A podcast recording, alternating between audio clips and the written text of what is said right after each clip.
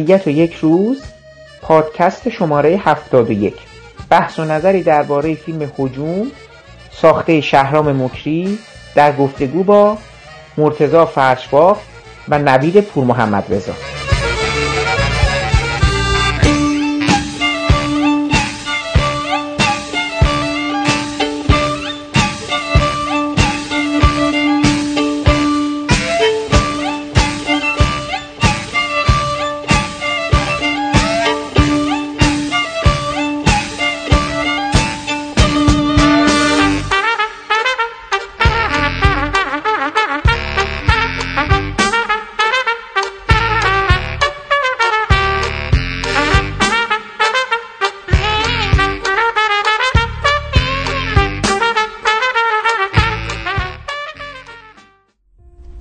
پشتم درد می‌کنه.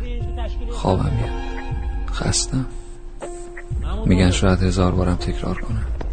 هزار بار. هر کاری می‌کنم که این آخرین بار باشه.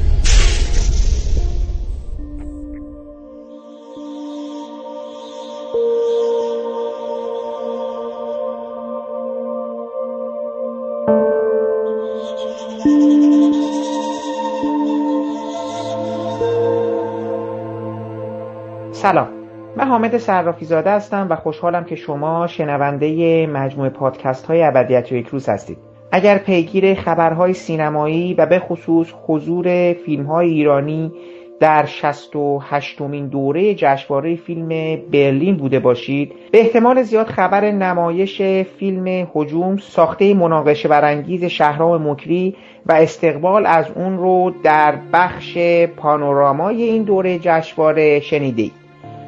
فیلم هجوم این روزها همچنان در گروه سینماهای هنر و تجربه در حال نمایش است. و خب همونطوری هم که پیشتر به شما وعده داده بودم این فرصت رو دوباره مناسب دیدم تا به سراغ این فیلم برم و با دوستداران و منتقدان اون وارد گفتگو بشم. مهمانان این برنامه ما آقایان مرتزا فرشباف کارگردان فیلم تحسین برانگیز سوگ و همچنین فیلم بهمن و نوید پور محمد رضا منتقد و مترجم خوشفکر و فعال چند سال گذشته هستند که از شما دعوت می‌کنم در این برنامه ابدیت و یک روز شنونده نظرات ایشان باشید.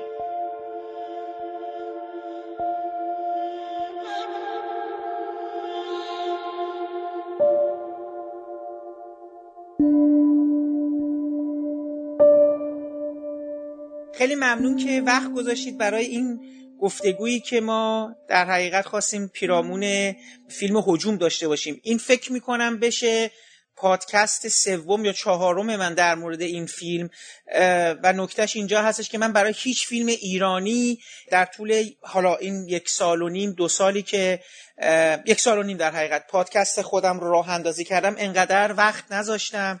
نکته بامزه اینجاست که با اینکه خودم فیلم رو آنقدر جزو طرفدارانش نیستم یا دوستش ندارم ولی به نظر میاد که در ناخودآگاه هم به اهمیت فیلم خیلی فکر کردم و برای همین شده که تقریبا چهار برنامه می‌تونم بگم به صورت جدی بهش اختصاص دادم.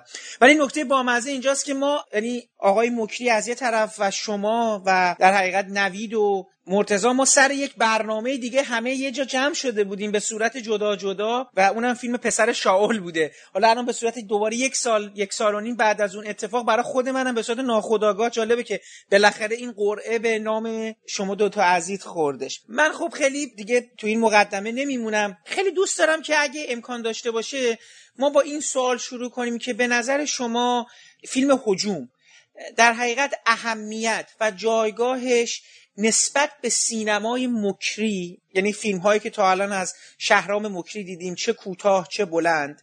و همچنین در یک معنای دیگه در نسبت با مجموعه تولیدات سینمای ایران در سالهای اخیر. یا حتی میشه گفت از ماهی و گربه تا الان شاید یه دوره رو ما در نظر بگیریم بهتر باشه. کجا می‌بینید؟ اگر فکر می‌کنم به صورت مقدماتی من ببینم که شما عزیزان با نسبتتون اصلا با سینمای مکری چگونه هست و اصلا فکر می‌کنید آقای شهرام مکری با سینماش و فیلمهاش داره دنبال چی میگرده؟ داره چی کار می‌کنه؟ فکر می‌کنم شروع مناسبی باشه که ما وارد خب یه مقدار بحثای چالشی تری بشیم. تو اعلام موزه در واقع اولیش اینه که چه در نسبتش با سینمای مکری چه در نسبتش با تولیدات سینمای ایران و چه در نسبتش با یک اثر در این تاریخ در سینمای دنیا من یه جایگاه خیلی خیلی خیلی ویژه برای هجوم قائلم. و خیلی خوبه که این سوال تو باعث میشه که آدم به ترتیب اگر بیاد جلو من کل سینمای شهرام مکری رو از فیلم محدوده دایره تا به هجوم یه روند می‌بینم. با این تقلب که در واقع اشکان ایدش ما قبل از محدود دایره است و از این این بررسی من به تعمد می‌خوام کنارش بذارم. یه ویژگی خیلی مهم تو این سینما وجود داره. اونم اصرار در واقع شهرام و مکری به پایان نپذیرفتن فیلم ها و در واقع فیلم ها تبدیل میشن به یک لوپ های تکراری که می‌تونن تا ابد در ذهن تو ادامه پیدا کنه و هیچ لحظه قطعی توش وجود نداره. و من به همین دلیل از محدوده دایره تا کات پایانی هجوم رو من یه مسیر می‌بینم که تو این مسیر در کنار این آثار خود شهرام مکری داره رشد می‌کنه و در هجوم به نظرم به نهایت جاه طلبیش می‌رسه و حالا وارد یک نقطه در واقع مهم کارنامه خودش و سینمای ایران به نظرم شده با این قطعی که تو این فیلم اتفاق افتاده. چون من راجع به قطع به نظرم خیلی خوب می‌تونیم حرف بزنیم. چون این کات کاتیه که به نظرم پشتش یک پشن یا یک عشق خیلی جدی به سینما یه عشق سینفیلی وجود داره. من برای اینکه این مقدمه رو تو سینمای مکری بتونم بسازم می‌خوام از اینجا از یکی از گفتهای خود شهرام مکری در گفتگوش با مجید اسلامی که بر حسب اتفاق من شنیدمشون استفاده بکنم که شهرام داشت تعریف می‌کرد که توی چون ما یه سفری به پوسان رفتیم با هم دیگه برای در شهرام برای پروپوزال فیلم خودش بود منم با بهمن. و تو موقعی که همه خواب بودن بالاخره چون سه تا سفر رو بالای 20 ساعته تنها کسی که من می‌دیدم که پاپا من داره فیلم می‌بینه توی جایی مثلا دو ردیف بالاتر شهرام بود که مثلا فیلم ملیسا مکارتی اون بازیگر خانم که یک کمان توپولو جز الان سوپر استارای سینمای هالیوود تو کمدیانا شده. اونو داشتم تماشا می‌کرد چشماش خیس اشک بود از خنده و خاطره بعد از اون این گفته شهرام در واقع که گفت من در سفرها مانیتور خودم فقط نگاه نمی کنم هشت مانیتور رو به صورت موازی نگاه می‌کنم تا همه قصهاشون رو بتونم ببرم جلو. من فکر می‌کنم خود کاراکتر شهرام مکتی خیلی می‌تونه کمک بکنه به بحث امشبمون. که واقع ما با یک سینفیلی روبرویم که برعکس وضعیت روانی الان که زیر حجوم آوار تصاویر معمولا از سر تنبلی یا کرختی یا هر چی آدما ترجیح میدن که برگردن به تاریخ سینمای مثلا دهه 40 50 و بگن بعد از فورد و هاکس و نمی‌دونم نیکولاس ری و هیچکاک دیگه فیلمساز خوب نیومده. ما با یه پدیده رو برویم که در واقع قابلیت حزم از بتمن ها و سوپرمن ها تا میشایل هانکر رو تو این گستره داره. و به همین دلیل ما با یک عاشق سینمایی روبرویم که استراب قطع تصویر داره. برای من اینجوریه که شهرام در واقع یکی از دلایلی که این لوپ ها تا ابد ادامه پیدا می‌کنن. بابت این وضعیت روانیه که و به این دلیل که فیلمهاش اینقدر چند لایه است بابت اینه که در واقع با اینقدر از اشباع ایده است بابت این استرابه که در واقع نکنه. روند میل به کشف یا میل به جستجو در تصویر قطع بشه. و من فکر می‌کنم این ماجرا هم می‌تونه تو بررسی رفرنسی به سینماش به ما کمک بکنه که چرا انقدر تنوع لحن تون یا رفرنس وجود داره تو فیلماش هم بابت اینکه چرا این میزان در واقع پر از ایده است که در تکرار دفعات میشه فیلمش رو دید و چه راجع این موضوع حرف زد که چرا در واقع این لوپ ها به نظر می‌رسه پایان ناپذیرن. پس تو خود سینمای مکری برای من در واقع حجوم یک مسیری در تداوم و به نوعی نقطه پایانه. برای فرمی که شهرام باش تونست کاراکتر خودش رو پیدا بکنه که در واقع فرم یه تیکه. و و بدون قطع و اینکه چه مسیری در هجوم طی میشه و چه تفاوتی با بقیه فیلم ها داره که در واقع به نظر می‌رسه که شهرام مکری جاه طلبانه تن به کات و قطع میده اون فکر می‌کنم تو بخش بعدی بحث ما می‌تونه کمک بکنه. راستش حامد در خصوص جایگاه فیلم هجوم تو کارنامه خود مکری تقریبا هم نظرم با مرتزا از این بابت که منم در واقع حجوم رو نه یه جور گسه است که امتداد همون مسیری می‌دونم که از قبلتر آغاز کرده بود و تصورم اینه که همین مسیرم ادامه پیدا بکنه. و این تداوم مشخصا برام قابل احترامه. یعنی تو با فیلمسازی مواجهی که به رغم این که سینفیل بسیار فیلم می‌بینه متأثر از جهانها سبکا و فیلم های مختلفه. ولی سعی می‌کنه در این حال این متریال هایی که می‌گیره رو درونی مدل خودش بکنه و سینمای خودش رو برپا بکنه. این خشت رو خشت گذاشتن آجر رو آجر گذاشتن تو کاراش پیداست و همین به کارش تداوم میبخشه. یه جور هیجان زدگی ناشی از مواجهه با پدیده های تازه که باعث بشه اون چیزی رو که پیشتر خودمون ساختیم رو کنار بذاریم و بریم سراغ یک مدل یا یک سبک تازه تو کار مکری دیده نمیشه. و در مقابل تو با یه تداوم مواجهی در مقابل با یک مسیر پیوسته مواجهی که داره فیلم به فیلم خودش رو بروز می‌کنه و مسیرهای کشف نشدو یا مسیرهای نرفته فیلم های قبلیش رو تو فیلم های بعدی طی می‌کنه. طبعا نمی‌تونم اشاره نکنم که مثل مرتزا باید اشکان رو از این قاعده یک کوچولو کنار بذاریم چون اون وقت این پیوسته رو خیلی جا نمی‌گیره. نکته که الان مرتزا گفت من نمی‌دونستم اینکه ایده اشکان به پیش از فیلم های کوتاش برمیگرده. خب این خیلی باز روشن می‌کنه داستان رو. ولی در مجموع هجوم نمی‌تونم بگم حلقه پایانی چون میگم تصور خودم اینه که این داستان همچنان ادامه داشته باشه. ولی به هر حال یک حرکت رو به جلو و در این حال متداوم در پیوستاریه که خودش تعریف کرده بود. نکته دیگه که هستش چون تو سوالت اشاره کردی که و در ارتباط با تولیدات سینمای ایران فکر می‌کنی هجوم کجا وامیسته و یا به طور کلیتر سینمای مکری؟ ببین چیزی که پیش از هر چیزی برای من مهمه در مواجهه با سینمای مکری که دلم می‌خواد اینو به جای اینکه به عنوان یک فضیلت نسبت بدم به این سینما کما اینکه در پایان ممکنه این فضیلت هم باشه. یعنی در پایان روز زمانی که تحلیل هامون رو می‌کنیم فیلم ها رو به شکل دقیق کنار هم دیگه می‌بینیم از همشون یک جور close reading و در عین حال یک close reading برای اینکه تک تک این فیلم ها رو خوب بخونیم و خوندن اونا تو یک پرسپکتیو کلانتر تا در پیوند با سایر محصولات سینما ایران بخونیم. کما اینکه اگر این اتفاق بیفته شاید در نهایت این یه فضیلت هم باشه. اما در همین بادی امر در گام نخست ترجیح میدم به جای اینکه از فضیلت صحبت بکنم از یه ویژگی صحبت بکنم.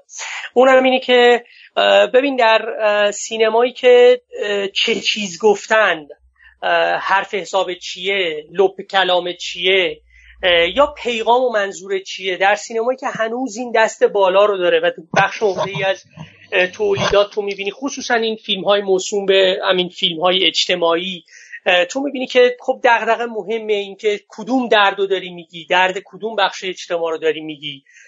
رو کدوم لحظه ملتهب اجتماعی یا سیاسی دست گذاشتی؟ وقتی می‌بینی همچنان اینها مهمه و این چه گفتن اهمیت داره خب اون وقت پروژه مکری به نظر من اهمیت پیدا می‌کنه. به دلیل اینکه او داره چه گفتن رو تا حد ممکن به تعبیق میندازه به نفع چطور گفتن. برای او پیش از هر چیز مهم اینه که چطور میشه یه چیز رو گفت. فارغ از اینکه اون دقیقا چی باشه. البته این به این معنا نیست تو با یک سینمای کلبی مسلکی سر در خود طرفی که اساسا هیچ نگاهی به جامعه خودش نداره و داره تو خلق خلق میشه. نه قطعا اینجوری نیست. ولی پیش از اینکه بخواد جار بزنه پیش از اینکه بخواد دردها و دغدغه ها و مزامین خودش رو با تو طرح بکنه دلش می‌خواد تو رو درگیر این مسیر بکنه تو رو درگیر این چطور گفتن بکنه. البته در این مسیر تنها نیست. این خیلی بیانصافیه که و در این حال خیلی نادقیقی که من می‌خوام بگم که 99 درصد سینمای ایران معطوف به چه گفتنه و بعد فقط مکریه که داره چطور گفتن رو تمرین می‌کنه. نه چطور گفتن تو 6 سال گذشته تو فیلم های پاره از فیلمسازهای دیگه هم نمود پیدا کرده به انهای مختلف. از یه ذره قدیمی ترها از فرهادی میشه مثال زد در جدیدترها نمونه های مثل مجید برزگر بهرام توکلی کاهانی خود مرتزا فرشباف و نمونه های دیگه پروژه های رود فیلم و فیلم های دیگه که الان ممکنه یادم نیاد. اما به نظر من یه تفاوتی کار مکری داره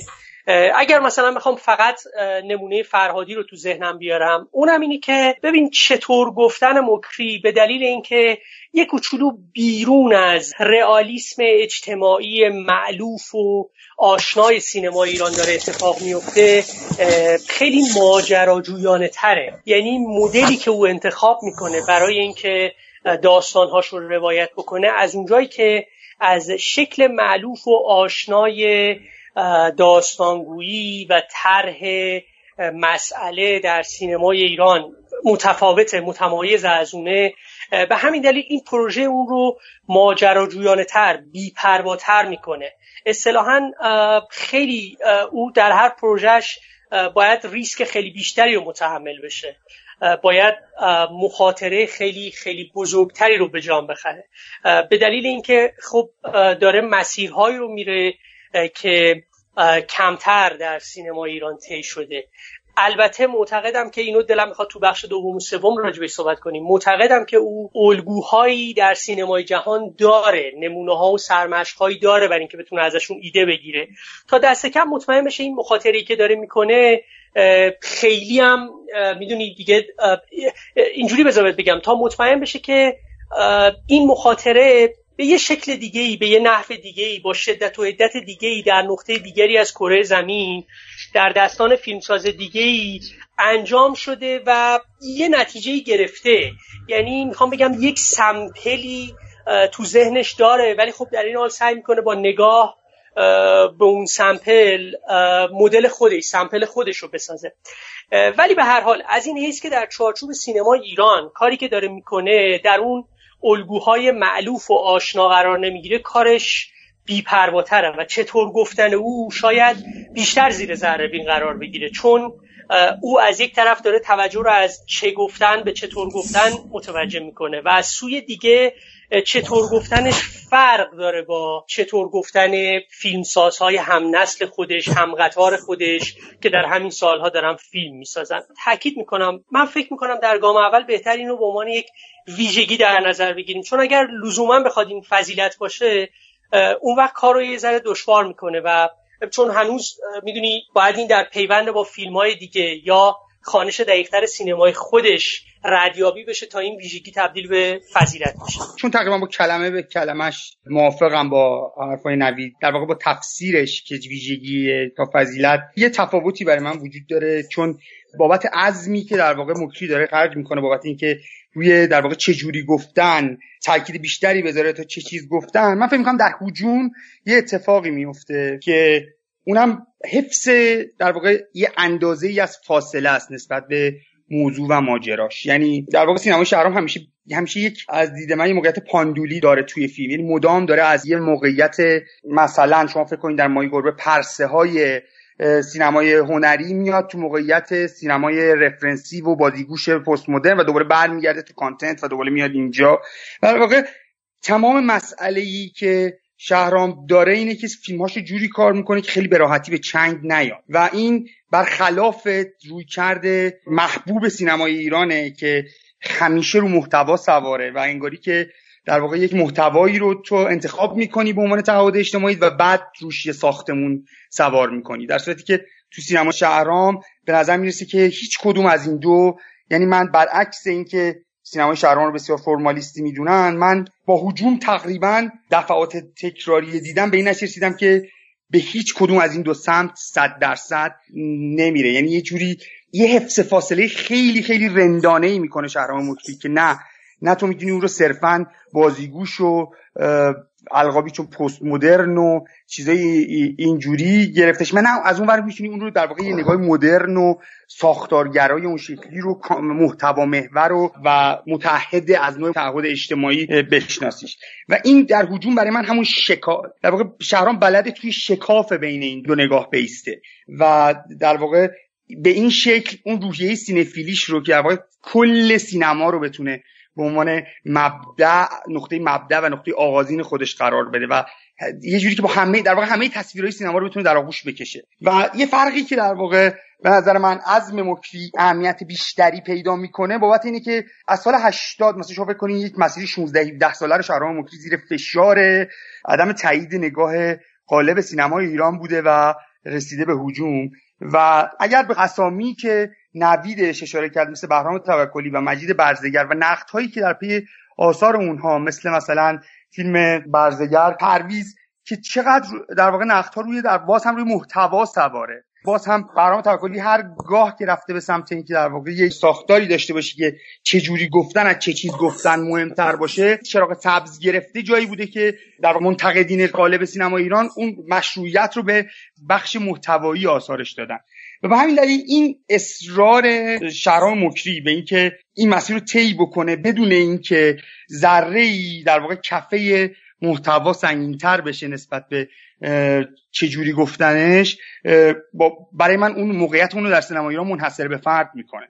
در واقع تنها که من احساس اختلاف نگاه می‌کنم با نوید بابت فضیلت بودنش نسبت به ویژگی بابت اینکه در واقع ریسکی که اندازه جاه طلبی که برای این مسیر وجود داره موقعیت اون رو در واقع یکه می‌کنه. و این ماجراش در سینمای ایران اگر شما دقت بکنید راجع به همین تعهد اجتماعی که نوید گفت فکر می‌کنم مدت هاست از بحث تئوری که این مسئله گذشته که در واقع تعهد اجتماعی صرفا یک تاریخ نگاری صرف مدل قرن 19 روایی نیست. یعنی تو می‌تونی تعهد اجتماعی داشته باشی و فیلمت لزوما هیچ تصویر یک به یک بازسازی شده از جهان بیرونی که توش داری زندگی می‌کنی نباشه. برای خود من از تمام فیلم هایی که از زیر شنل در واقع سینمای فرهادی از یک سو.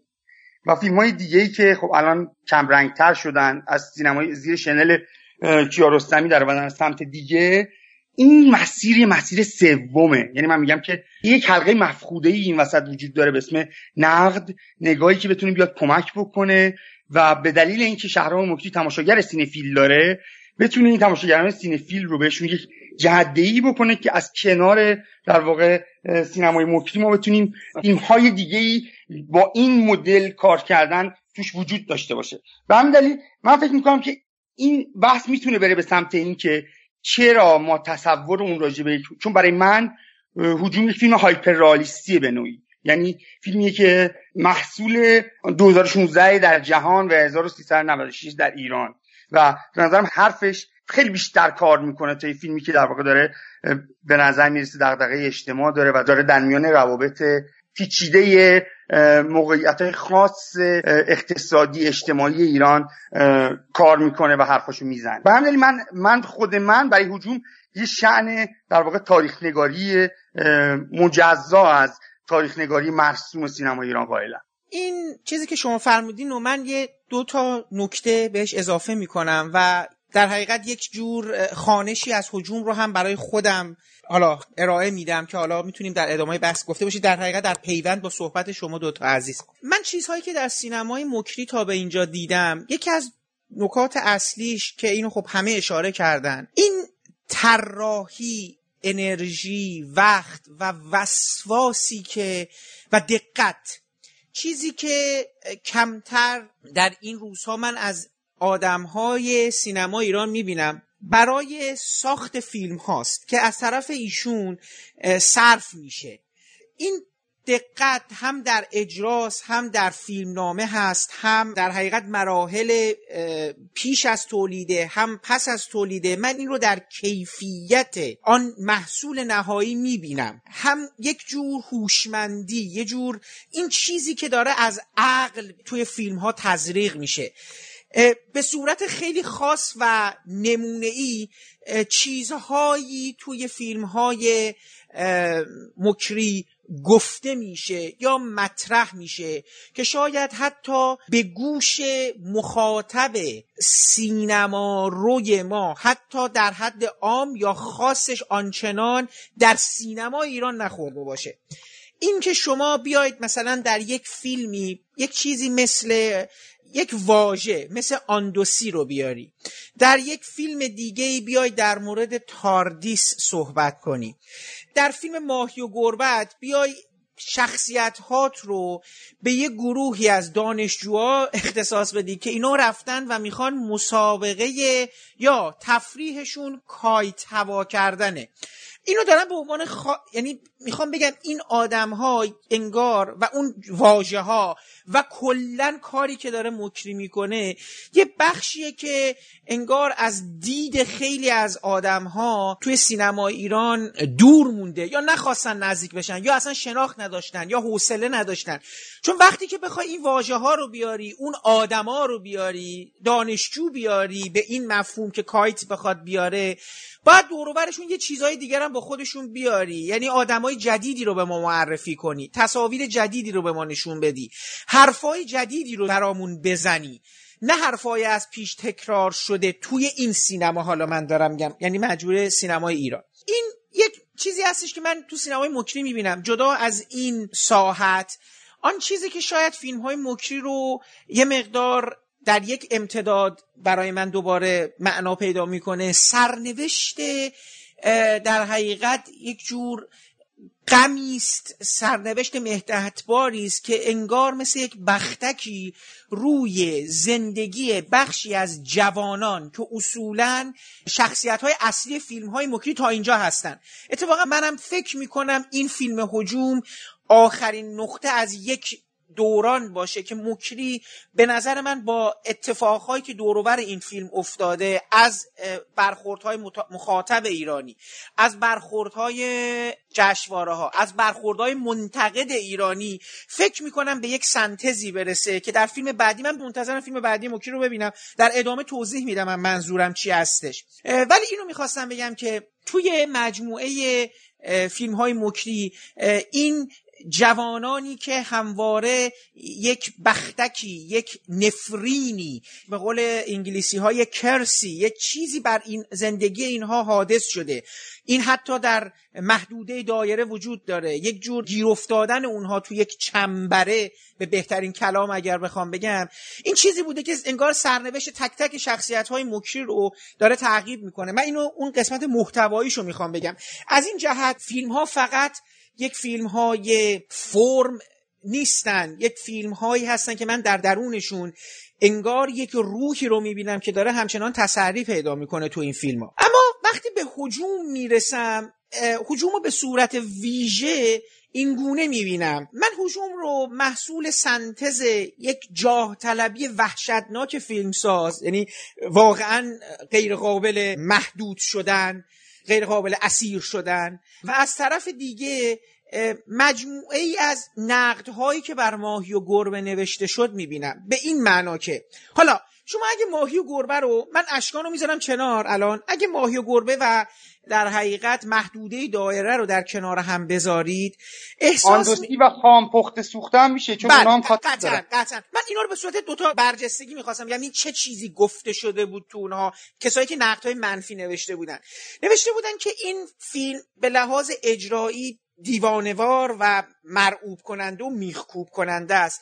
ولی فضاهای خالی توی اون روایت یه مقداری به نظر میاد زیاده. به خصوص حالا میگم تو ماهی گربه تو اون لوپ هایی که ما می‌زنیم یه جاهایی احساس می‌کنی که مثلا یک برام من اینجوری بود که یک توازنی نمی‌دیدم بین جهانی که تبدیل به رویا کابوس میشه مثل اون لحظه ای که اون دختر بر میگرده انگار از دل تاریخ با خودش و با شخصیت عبد آبس یک دیالوگی رو از گذشته و حال برقرار می‌کنن و جای دیگه ای که می‌رود و ما کمتر حال و هوایی غریب و عجیبی از این جنس می‌بینیم تو اون لوپا.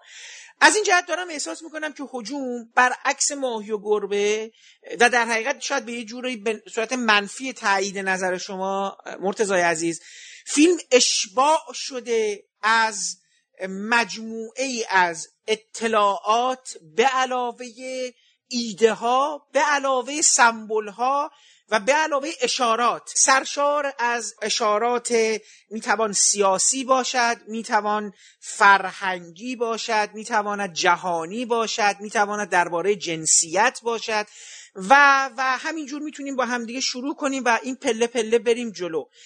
من این میزان انباشتگی و انبوهی ایده ها رو در فیلم حجوم یک مانع یافتم برای نفوذ و درگیر شدن بیشتر با خود فیلم.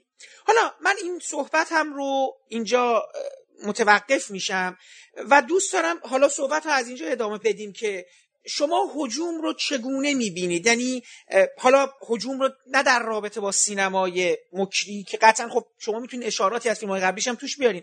ولی می‌خوام ببینم که حجوم رو تماما یک دستاورد صد درصد موفق می‌بینید یا نه؟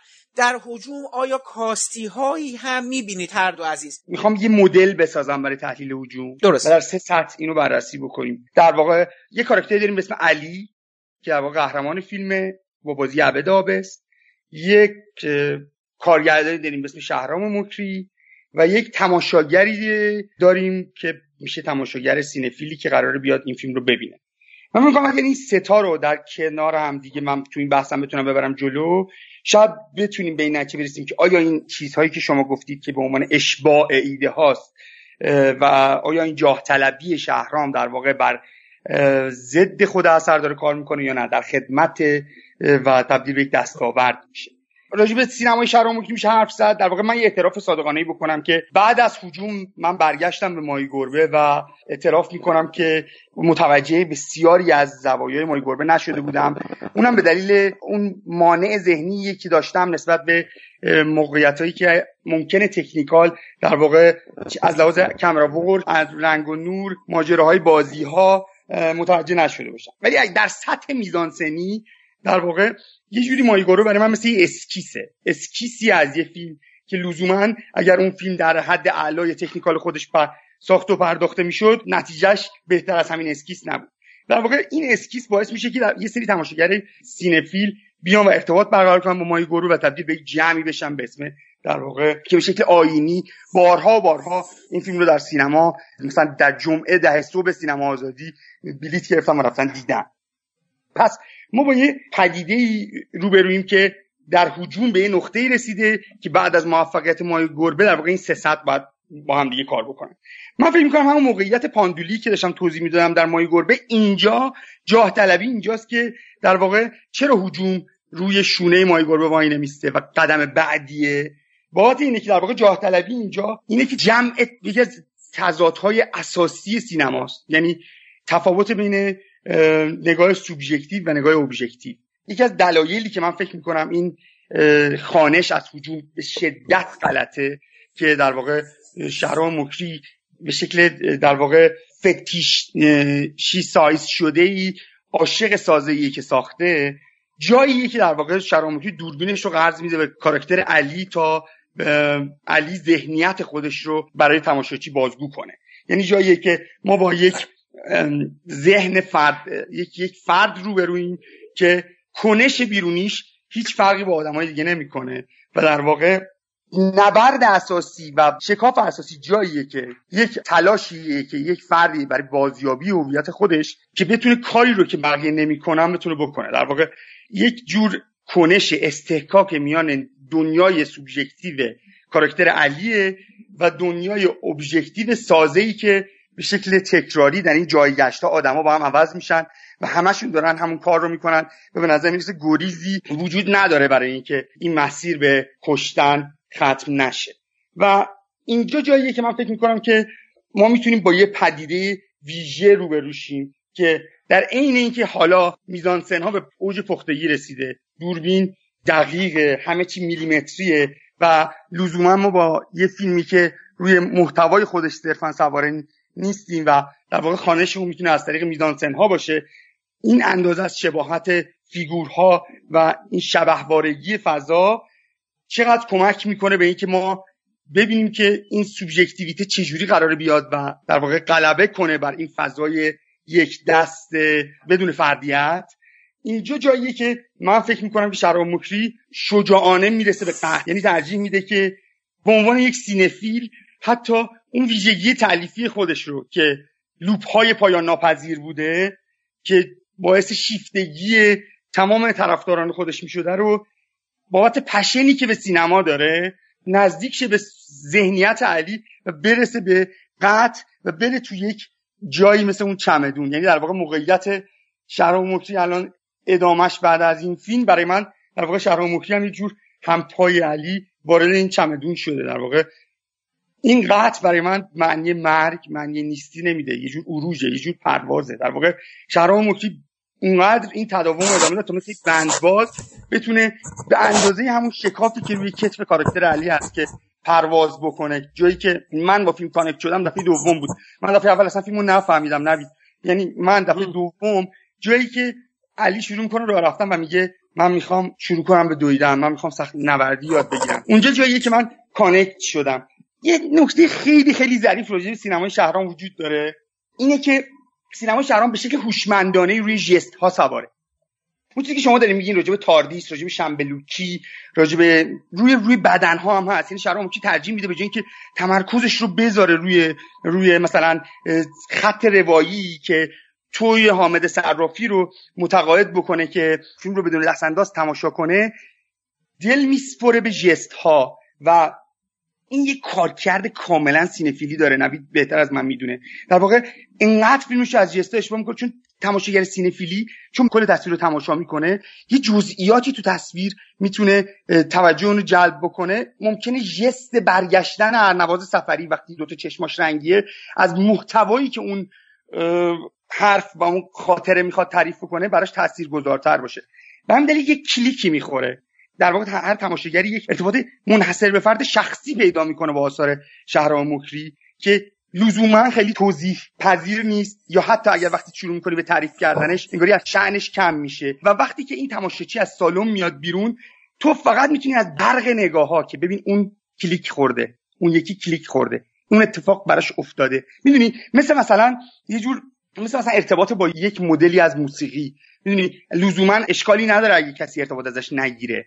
ولی این اندازه از اصراری که وجود داره برای منتقدین که در واقع بابت اینکه اون ارتباط رو نمی‌گیرن اون خالی از این تاثیرگذاری ویژه می‌دونن برای من جای علامت سواله. یعنی من فکر می‌کنم این جست ها یعنی مثل کسی که انگاری مسیر رسیدن عبد به اینکه در و کنه از اینکه بعدش قرار چی بگه مهمتر باشه. اونو می‌خواد نشون بده. پس من هر چقدر این جست ها تو فیلم بیشتر باشه پر از این سطوح بیشتر و بیشتر باشه شانس این که فیلم در واقع کلیک بیشتری بخوره با تماشاچی‌ها لزوما بیشتر میشه. و در واقع ما با یه کارگردانی روبرویم که به شکل جاه طلبانه ای نمیترسه از اینکه فیلمش در دفعه اول تماشا گنگ یا مبهم باشه. به دلیل اینکه به اون تماشاچی تکیه کرده. در واقع اون می‌دونه که یه تماشاچی داره که بلده با این جستا کلیک بخوره. این یک نکته خیلی ظریف راجع به فیلم وجود داره که خیلی مطلق من شنیدم. راجبش که میگن خب چرا آدم باید بره تو سینما معما حل کنه؟ مثل که اصلا یکی از ویژگی های عجیب هجوم بابت اینه که هجوم میل به کشف توش هست ولی نه میل به کشف یک معمای خاص. میل به کشف میل به چشم چرونی توی تصویر هست. یعنی تو می‌تونی بارها و بارها تماشاش کنی و دفعه بعدی شانس این رو داشته باشی که یه چیز جدید توش ببینی. و این در واقع جایزه که شهرام مکری به تو میده با دست کم نگرفتن تو به عنوان تماشاچی. و نترسیدنش از اینکه در واقع این اندازه جزئیاتی به فیلم اضافه بکنه که تو خانش اول ممکنه گنگ باشن و در خانش های بعدی در واقع کار بکنن. پس برای من به دلیلی که اون کلیک خورده تک تک این چیزهایی که به نظر تو تبدیل به زیاده روی شده برای من تبدیل به یه جور چیزه مثل یه جور کادوه که اونجا وجود داره و من برم بگیرمش. و به همین دلیله که شهرام مکتی می‌تونه تماشاچی سینفیل بسازه بابت اینکه این آین خودش دعوت می‌کنه به تعداد بالاتر تماشا. و در واقع خیلی باهوش می‌دونه که وقتی تماشاچیش برای بار دوم بیاد و چیزی گیرش بیاد و بار سوم بیاد و چیزی گیرش بیاد در واقع تبدیل میشن به یک حلقه ای به یک تیمی به یک گروهی که یه نقطه نقطه اتصالشون در واقع فیلم های شهرامه. در واقع برای من تمام مسئله ای که این فیلم داره اینه که تونسته یک معمولیت غیر ممکن ممکن کنه. یعنی تضاد بین یک در واقع هیچ کنش فیزیکی بیرونی مدام دارن تکرار میشن. جدید نیست. ولی به دلیل جا و زاویه دوربین فیلم که نزدیک شده به ذهن علی در واقع ما با یک تلاشی رو بریم از یک کسی که می‌خواد بتونه بالاخره موفق بشه فردیت خودش رو پس بگیره و اونو از چه طریقی می‌کنه؟ از طریق عشق. در واقع مسئله ای که توش وجود داره عشقی که علی داره به سامان اسلش نگار برای من عشقی که شهرام مکی داره به تمام سینما. و در واقع جاییه که اون می‌تونه با قطع کردن چرا برای من قطع قطع تاریخ سینماییه؟ برای که اون می‌تونه با قطع کردن خودش هم وارد تاردیس بشه. یعنی می‌تونه همه ما رو منتظر نگه داره که ببینیم گام بعدیش چیه.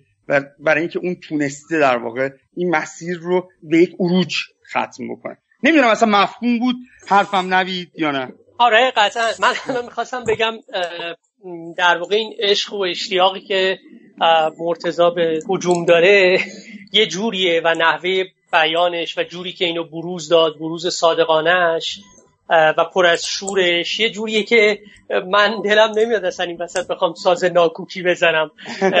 و این رو می‌دونی مخالفش باشم. ولی شما بزنید دیگه باید سازو بزنید. خیلی می‌دونی عشق مرتضا آره میفهم نه می‌دونی عشق مرتضا به هجوم در یه سطح دیگه برای من عشق فیلمساز سینفیل به سینماست به طور کلی. قطعا همین آدم پرانتز برای باز کنم نه در ادامه حرف کوتاه. آره. چرا؟ چون صادقانه اگه بخوام بگم آخرین اعتراف اینه که ببین چرام ما ما نسلی هستیم که از توی دیویدی در واقع یه فرقی با نسل قدیم داریم که توی دیویدی و توی اتاقامون در واقع سینما رو یاد گرفتیم و به همین دلیل همیشه همیشه در واقع این آرزو رو داشتیم که بتونیم پایه های سینمامون رو از توی تاریخ سینما بکشیم بیرون. و شهرام که این کاری رو کرده که همه ما یه روزی دلمون می‌خواسته بکنیم تو موقعیت دانشجویی. می‌دونی که واقع شبیه لزوما الگوهای آشنای سینما ایران نباشیم و به همین دلیل برای من به قول تو شبیه یک ذره هیجان زده میشه. امیدوارم که این هیجان زدگی بی منطق نه نه قطعا نیست. نه قطعا نبوده. ببین من اگر در واقع بخوام مسیرم رو دنبال کنم از یه جای دیگه شروع می‌کنم ولی احتمالا به همون جاهایی می‌رسم که مرتزا رسیده.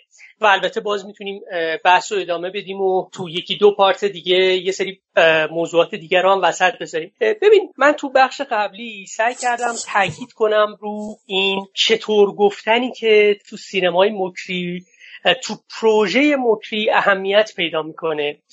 و شاید مسیر اون رو جدا می‌کنه از شمار زیادی از فیلمسازهایی که همزبان و هموطن اون هستن. برای به نظر من این خیلی کشف بزرگی هم نیست. فکر می‌کنم دیدن فیلم های مکری بیش و کم این تصور رو در ذهن مخاطبان ایجاد بکنی که این چطور گفتن تو سینمای مکری پیش و بیش از هر چیز به واسطه روایتی که اتفاق میفته.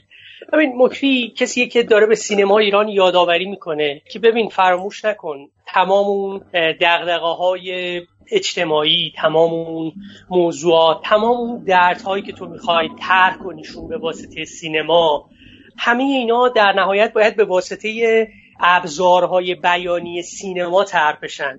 و به خاطر همینی که این ابزارهای بیانی شاید خیلی بیش از اون دقدقه ها و دردها و تمها اهمیت پیدا بکنن.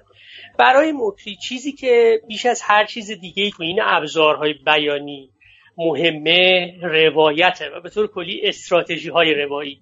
اینکه چطور میشه؟ ببین روایتی که میگم منظورم اینجا از روایت یه جور مدل داستانگویی یا منظورم استراتژی و ابزارهایی که ما برای بیان یه داستان انتخاب می‌کنیم. یعنی هم میشینه دیگه درسته؟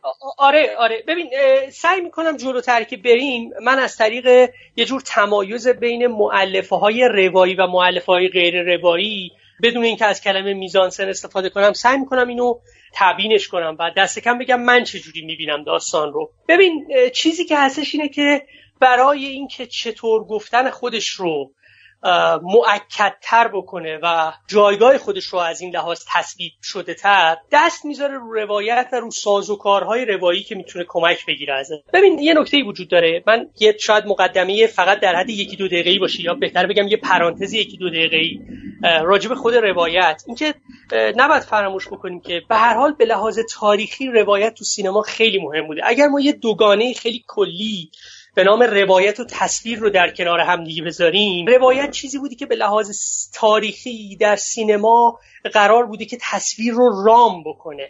قرار بوده بر مقاومت ذاتی عناصر تصویری که علاقه به گفتن نداشتن و در مقابل تا دلت بخواد علاقه به نشون دادن داشتن. دوست داشته بر این مقاومت ذاتی غلبه بکنه و تصویر رو به حرف در بیاره. یعنی چیزی رو که ذاتا آیکونیک بوده شمایل نگارانه بوده به حرف زدن وادار بکنه. در این حال از طریق جور ایجاد سلسله مراتب بین عناصر مهم داستانی در بین سیاهی از جزئیات حادث و تصادفی که ما تو فیلم ها می‌بینیم سعی کرده نه تنها تصویر رو به حرف در بیاره بلکه کمک بکنه که تو به عنوان مخاطب کم کم یاد بگیری که چیا رو باید در جایگاه نخست قرار بدی و چیا رو باید در جایگاه های فریتر قرار بدی. در واقع روایت پتانسیل نهفته در تصاویر رو در مسیر داستان به سمت بیان داستان کانالیزه می‌کنه. پس به لحاظ تاریخی خیلی نقش مهمی داشته روایت و از این لحاظ اعتقاد من ماهی و گربه یک کارگاه یک آزمایشگاه خیلی تمامیاره به واسطه اینکه تو می‌بینی که چگونه مکری تو اون فیلم از طریق دیالوگ ها از طریق خورده داستان ها قصه های تمثیلی صدای روی فیلم کاراکترها از طریق همه اینا سعی می‌کنه که اون جهان وحشی و اسلشرگون کنار دریاچه رو یا اجازه بدید من از همین تعبیر تصویر استفاده کنم. چطور ابهام و سیالیت تصویر رو سعی می‌کنه رام بکنه؟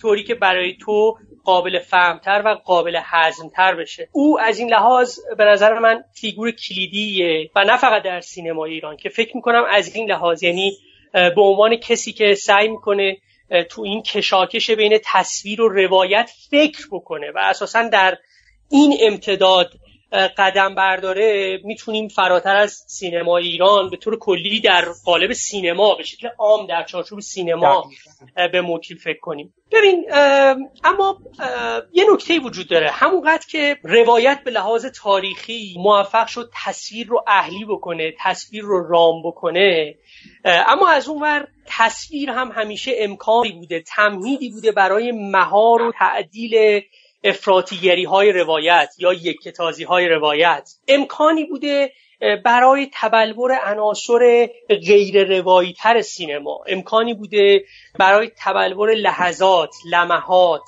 تار و پود رنگ و بافت و نور و صدا بازی و بازیگر.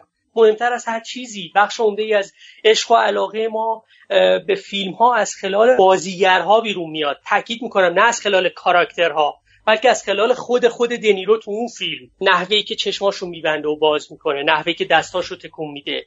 یه تعبیر دیگه که می‌تونم استفاده کنم که شاید یه ذره فراگیرتر از اینا باشه به طور کلی مود یا اتمسفر فیلم ها تصویر همیشه امکانی بوده برای اینکه به روایت یادآوری بکنه که تمام سینما عناصر روایی شامل دیالوگ صدای روی فیلم مناسبات داستانی روابط بین کاراکترها و غیره نیستن بلکه چیز دیگه ای هم اینجا باید نفس بکشه. ببین من تصورم اینه که اینجا خب فکر می‌کنم با مرتضا یک کوچولو زاویه داشته باشم ولی سعی می‌کنم توضیح بدم. من تصورم اینه که تو تو فیلم حجوم کمتر می‌تونی این تعادل رو سراغ بگیری. در واقع تو فیلم حجوم به یه معنا تعادل بین روایت و تصویر به نفع روایت نقض میشه و این تعادل به شکل ایدال خودش برقرار نمیشه. مرتضی تو حرفاش اشاره کرد به اینکه چیزی که براش جالب بود و لحظه که در بار دوم دیدن حجوم رو برای همیشه به فیلم وصل کرد لحظه ای بود که کاراکتر علی ما وایس رو میشنویم صداش رو میشنویم که میگه که فکر کنم اگه اشتباه نکنم تو اون صحنه چیز رو توی کاغذ یادداشت می‌کنه و بعد میگه که من دلم اگر اگر می‌تونستم یه کاغذ قلم داشته باشم. بعد می‌خواستم یه جایی بنویسم که من می‌خوام دوباره دویدن شروع کنم. می‌خوام سخت نو... آره دقیقا مرتضی. می‌خوام بفهمم بین اون دختره چی میگذره. اینه. آره. ببین از تعبیری که استفاده کردیم بود که اونجا برای تو یه جور سوبژکتیویته علی در برابر ابژکتیویته هندسه فیلم قرار می‌گیره. ببین حرفتون می‌فهمم. گرچه فکر می‌کنم که تو ماهی و گربه هم عملا این اتفاق میفته یعنی تو ماهی و گربه ما به واسطه وایس های چندگانه که روی کاراکترهای مختلف داریم عملا زمانی که این صداها رو میشنویم لحظه هایی که از اون یه جور دترمینیسم هندسه فیلم فاصله می‌گیریم و وارد فضای ذهنی تک تک این کاراکترها میشیم. یعنی منظورم اینه که من فکر می‌کنم مسیری که تو هجوم از این لحاظ دنبال شده یعنی بخشیدن یک voice-over به علی چیزی بودی که خب بالاخره تو ماهی و گربه هم voice-over برای مکری همیشه مهم بوده و سعی می‌کرده که تو این loop های زمانی و روایی خودش با بخشیدن یه جور گفتار روی فیلم به کاراکترهای مختلف عملا به اونا یه جور ذهنیت بود یا عمق بیشتری رو بده. اما اینا رو گفتم تا به یه چیز دیگه برسم. اونم اینه که ببین من فکر می‌کنم چون مرتزا تو بحثاش صحبت از ژست کرد و اینکه به نظرش می‌رسه که این سینما به رغم تمام اون لوپ ها به رغم تمام اون مسیرهای چندگانه روایی و نوارهای موبیوسی براش در این حال جست ها هم هستن بدن ها هم هستن و غیره. ببین خب طبعا من نمی‌تونم نف بکنم اینو. مرتضای مخاطب سینفیلیه که این فیلم رو دیده دوستش هم داره و از غذا با این بخش های فیلم هم خیلی رابطه برقرار کرده و این بخش ها اصلا وصلش کرده به فیلم و تو بار دوم دیدن فیلم از طریق اینها بوده که هرچه بیشتر و بیشتر به فیلم نزدیک شده. اما حقیقتش برای من یه شکل دیگه است. ببین مکری من اینجا می‌خوام یه مقایسه استفاده کنم. واقعا این مقایسه هسته کلیدی بحثم نیست.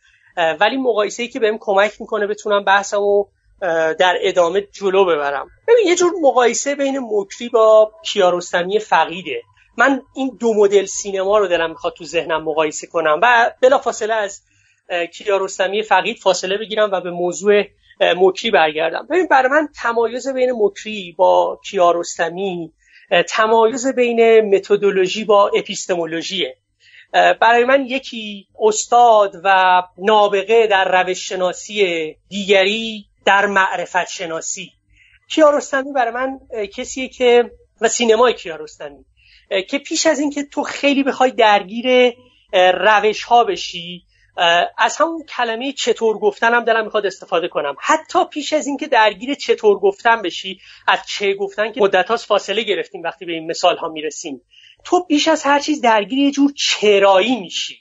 یعنی اساسا چرا من باید یه چیزی رو بگم؟ فقط موضوع نیستش که من یه مسئله رو چجوری می‌تونم حل کنم یا چطور می‌تونم اون رو عرضه کنم بلکه موضوع اینه که فیلم من در این حال می‌تونه به این فکر کنه که چرا باید چیزی رو طرح کنه و این چراییه که position من point of view من و نگاه من به جهان به هستی رو می‌تونه تبیین بکنه. ولی وقتی ما در سطح متدولوژی می‌ایستیم بیش از هر چیز توجه ما بر ساز و کارهایی که می‌تونه ما رو در مسیر محقق کردن یه چیزی موفق کنه. یه یه سوء تفاهم باید همین الان جلوگیری کنم. اصلا گفتن این حرف معنیش نیستش که مکری فاقد جهانبینی یا فاقد بینش نسبت به جهانه. مطلقا این نیست. اما در واقع می‌خوام بگم اینقدر او رو متدولوژی متبهره و این اصلا خودش دستاوردی کمی نیست. یعنی ماهر بودن در متدولوژی و استفاده کردن از اینجا وقتی میگیم متدولوژی بر من در این حال وقتی که بخوام ترجمه بکنم سینمای مکری میشه یه جور تبهر و استادی بر اجزای روایت بر استراتژی های روایی و بر مدل های داستانگویی. و اینکه چگونه باید اجزای مختلف داستان رو پاسکاری کنی بین کاراکترهای مختلف اطلاعات هر کدوم کجا باید شنیده بشن و توی سطح کلانتر لوپ های زمانی و چرخه های رواییت کجا باید به هم برسه و کجا باید اصلا واگرا بشه. او اینقدر در این مسیر ماهر اینقدر روی این مسیر کار کرده و موفق شده که سازه های پیچیده خلق کنه که به نظر می‌رسه که اون سطحی که من ازش تحت عنوان معرفت شناسی یاد می‌کنم تو فیلم های او کمرنگ به نظر برسه. یه مثال می‌زنم تا بتونم منظورم روشنتر بیان کنم. ببین فیلم Inception نولان رو دلم می‌خواست مثال بزنم. ببین Inception نولان اکثرا موافقن که یه جور نهایت جاه طلبی های خیال پردازانه نولان بود در خصوص تمام دغدغه هایی که نسبت به جهان داشت نسبت به هستی داشت. بحث خاطره بحث رویا خواب در خواب واقعیت و مجاز و مباحثی از این دست. و سعی کرده بود اینا رو تو پروژه عمر خودش Inception پیاده بکنه. و این زمانی که Inception ساخته شد یه اتفاق عجیب میفته برای نولان. اونم اینه که در حالی که او خودش بر مبنای یه همچین ایده هایی که ازشون صحبت کردیم می‌خواستیم پروژه Inception رو run کنه ولی محصول نهایی به گونه بود که وقتی منتقدان و مخاطبان باش مواجه شدن بیشتر مثلا صحبت از این می‌کردن که چقدر Inception مثلا یادآور منطق بازی های ویدئوییه. باز تاکید می‌کنم در همین شبیه بودن منطق Inception به منطق بازی های ویدئویی قطعا نباید هیچ نکته تحقیرآمیزی وجود داشته باشه.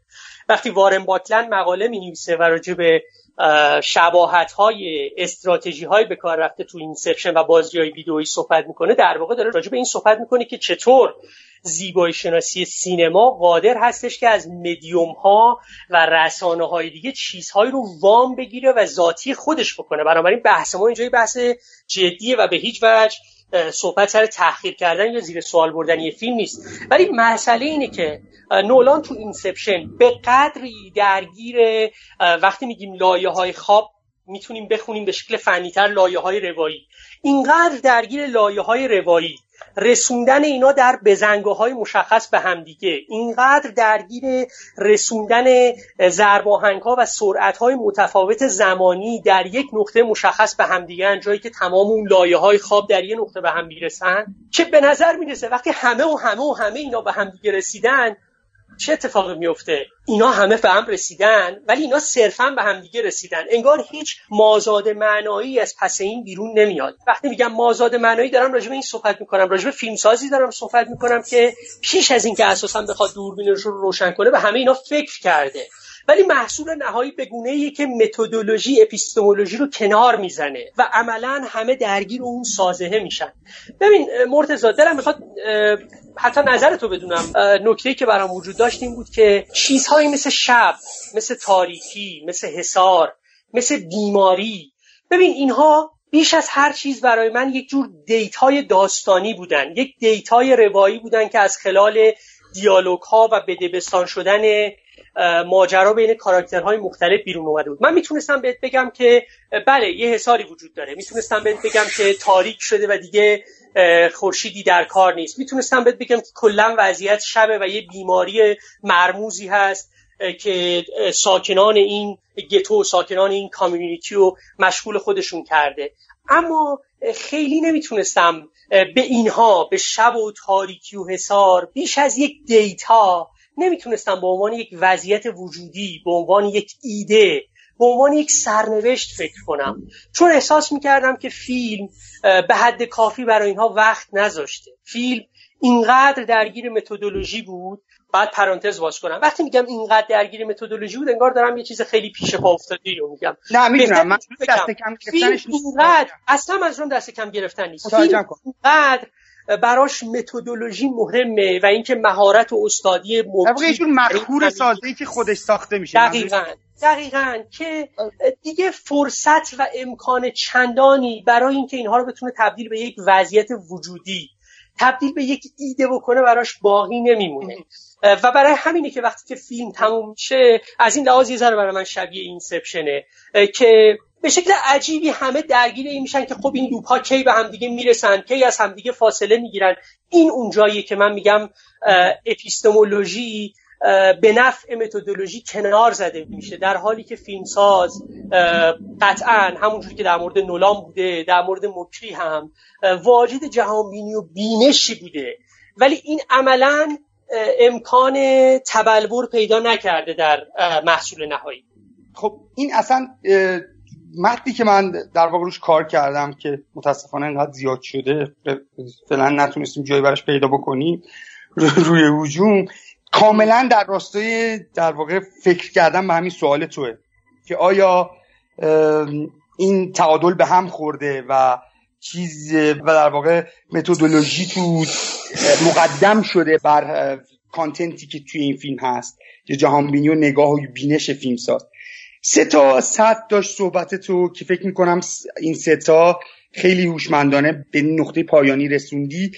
به دلیل اینکه در اولی باهات مخالفم مثل یک چیز یعنی سطح اول وایس و تفاوت بین اتفاقی تو مای گربه و اینجا که من فکر خیلی وایس اوور اینجا مهمه و تو به نظرت اومده بود شبیه دوم در واقع متولوژی و مکیو کیارستمیه و سوم می‌رسیم به این شب تاریکی حسار من بخوام بگم راجع به راجع به voice من فکر می‌کنم خوانشی که من باعث شده که کاملا در نقطه مقابل تو روی این جمع‌بندی برسم مسئله voice over تو فیلم هجومه. یعنی کار کردی که کاملا تازه است و رفتی ماهی و گربه نداره.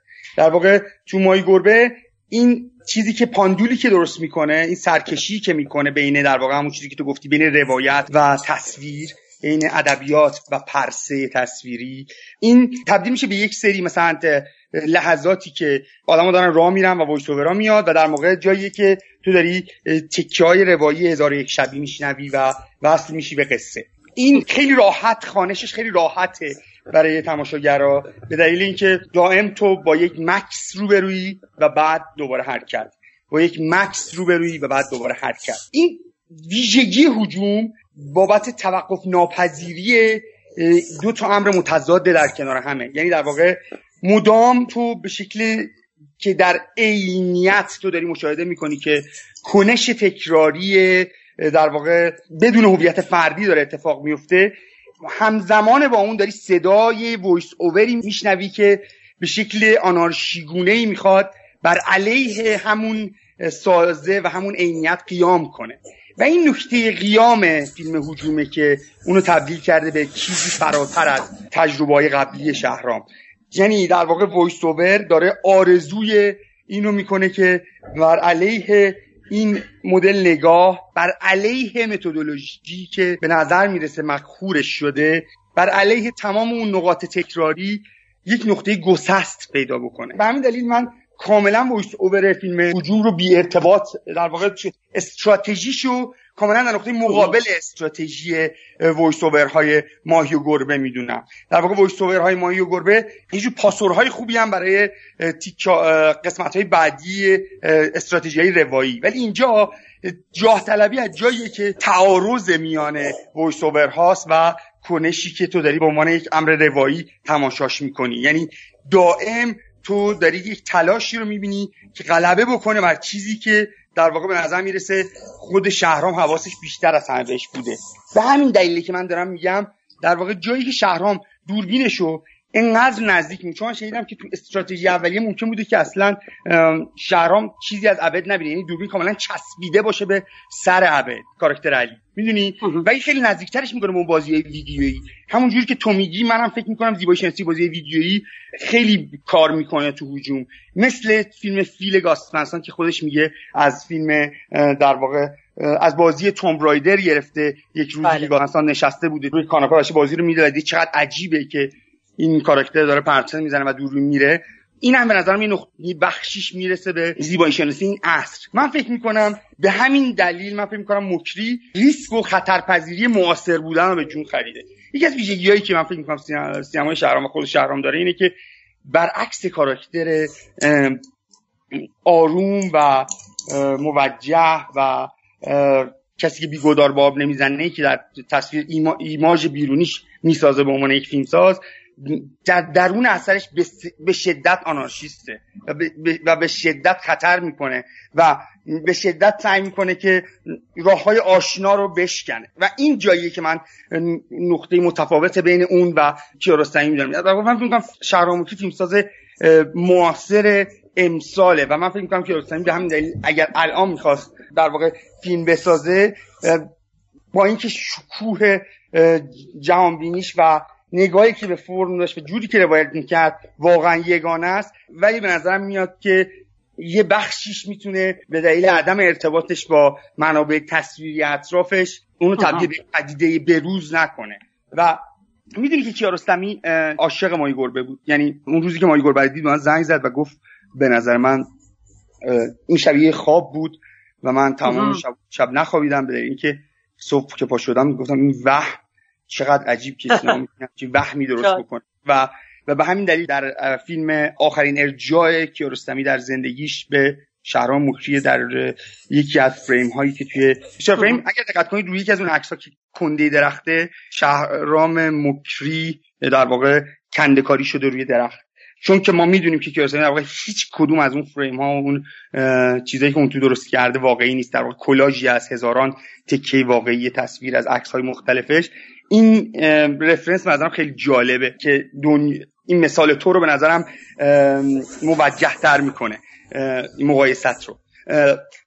یک بخش سومی پس به وجود میاد که اینکه آیا در واقع شهرام مکری از شدت شیفتگی بابت لایه های متعدد روایش و پیچیدگی که خلق می‌کنه آیا از جهانبینی و بینش پشتش قافل مونده؟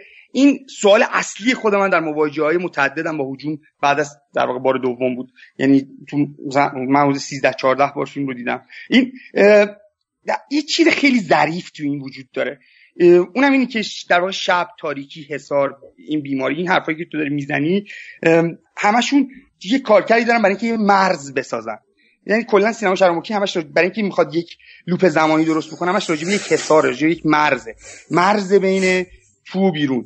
مرز بین روایت و تصویر. و مثل یک بندباز شروع می‌کنه این وسط بازی کردن و سعی می‌کنه تعادل خودش رو حفظ کنه و یک مرز خیلی ظریفی بیسته. شکاف چمدون تادیس و برای من هجوم وقتی میره به سمت این جاه طلبی که بر علیه سازه‌ای که خودش ساخته در واقع قیام بکنه و کات بزنه اون جاییه که من به چرایی و جهانبینی فکر می‌کنم.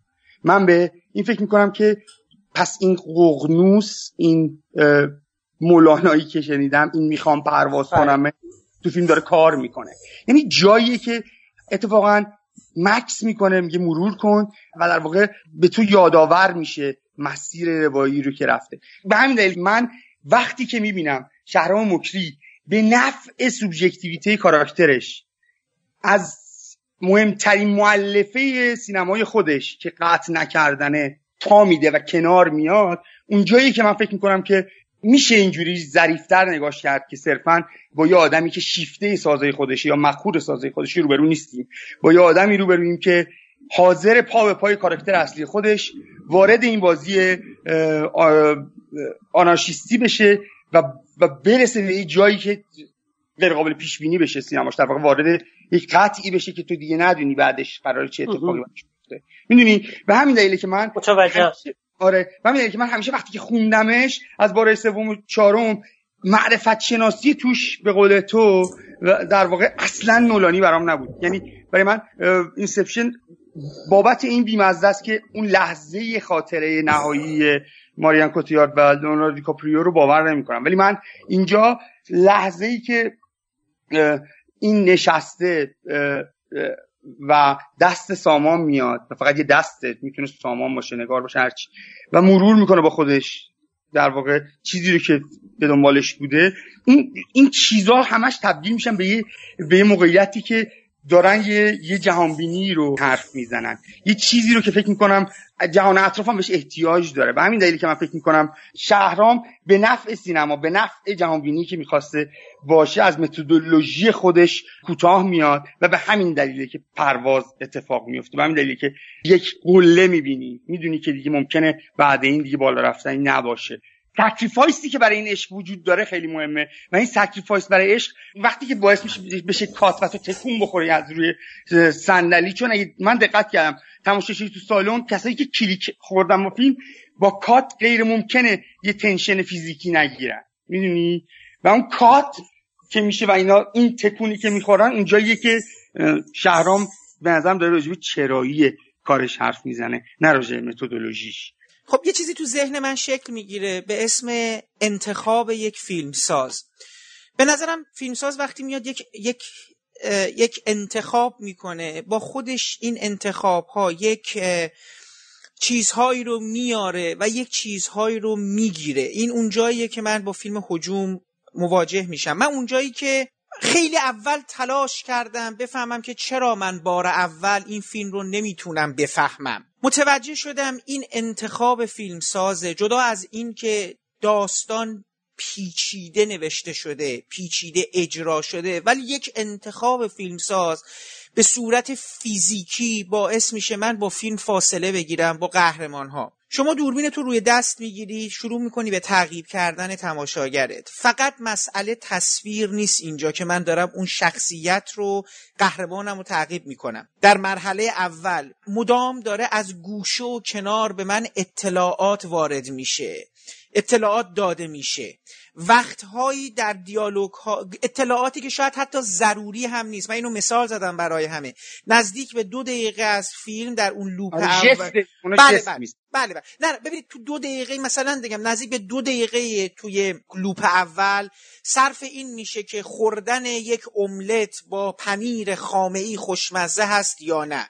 دوباره دقیقای دیگه در حقیقت صرف این میشه همون در... دیگه. می‌خواد بگه روایت لزوما اصل ماجرا نیست. آره آره. نه نه ببین می‌دونم. می‌خوام بگم که این... همون شنبه لوکیه دیگه. همون آره. تمام چیزاییه که بعدا سینفیلا با هم راجعش حرف می‌زنن آره. و تبدیل میشه به در واقع آره متوجه میشم. آره.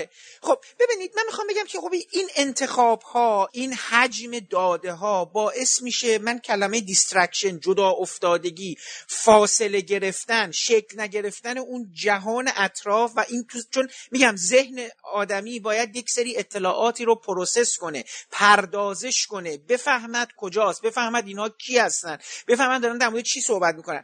حالا این به خاطر اینکه دوتا نقد بر دو نسخه این فیلم نوشته شده دارم میگم. من دو نسخه از این فیلم رو دیدم. و جالبه که وقتی دیدم در نسخه اول خب همین کات هایی که شما میگید توی نسخه نهایی که دیده شده الان رو پرده رخ داده. ولی یعنی شهرام مکشی خودش قائل به اینه که دو نسخه از این فیلم وجود داره؟ نه نه دیگه نسخه نهایی شو ما دیدیم دیگه. همیشه من... نسخه نهایی میشه تنها نسخه دیگه. آره ولی جالب بود که یه سری نسخه اولیه هم دیده بودن و نقداشون رو بر اساس نسخه اولیه نوشته بودن گویا. خب می‌دونم ولی اثری که وقتی ریلیز میشه اون اثر رو اون فقط میشه پس صحبت بذارید اینجوری بگم که تو نسخه نهایی اتفاقی که میفته این هستش در اول فیلم یک کپشنی میاد یک نوشتاری میاد. که انگار می‌خواد در توصیف آنچه میگذرد به شما یه مقدار تماشاگر شاید شما بگیرید کمهوشترش رو زودتر حل بده تو وقایع. این که در این شهر بیماری های اومده و پلیس داره دنبال این بیماری ها میگرده فقط هم یه بیماری نیست چند تا بیماریه. یعنی یه مجموعه زیاد اطلاعاتی داده میشه که شما آماده بشید انگار وارد چیز بشید. در صورتی که به نظر میاد قاعدتا باید تو چل دقیقه اول این فیلم این قضیه ساخته شده باشه توسط همین دیالوگا.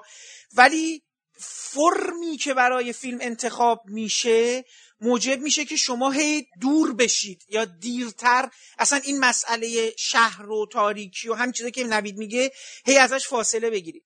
این یه انتخابه. من حالا می‌خوام یه انتخاب محتوایی رو بگم که این به نظرم خیلی اتفاق عجیب تریه ببینید یک چیزی که توی فیلم هست مسئله همجنس خواهیه مسئله همجنس خواهی تصویر همجنس خواهیش به کلام یک تصویر در حقیقت. اینسالتینگ یا توهین کلامی یعنی بخش اینجوری بهتون بگم. اطلاعات کلامیش از طریق اون سرگرد اون باسپورس شلوار صورتی ها مطرح میشه. این قسمت تماشاگر حالا برای تماشاگر ایرانی که اگه بگیره و نگیره در لفافشه.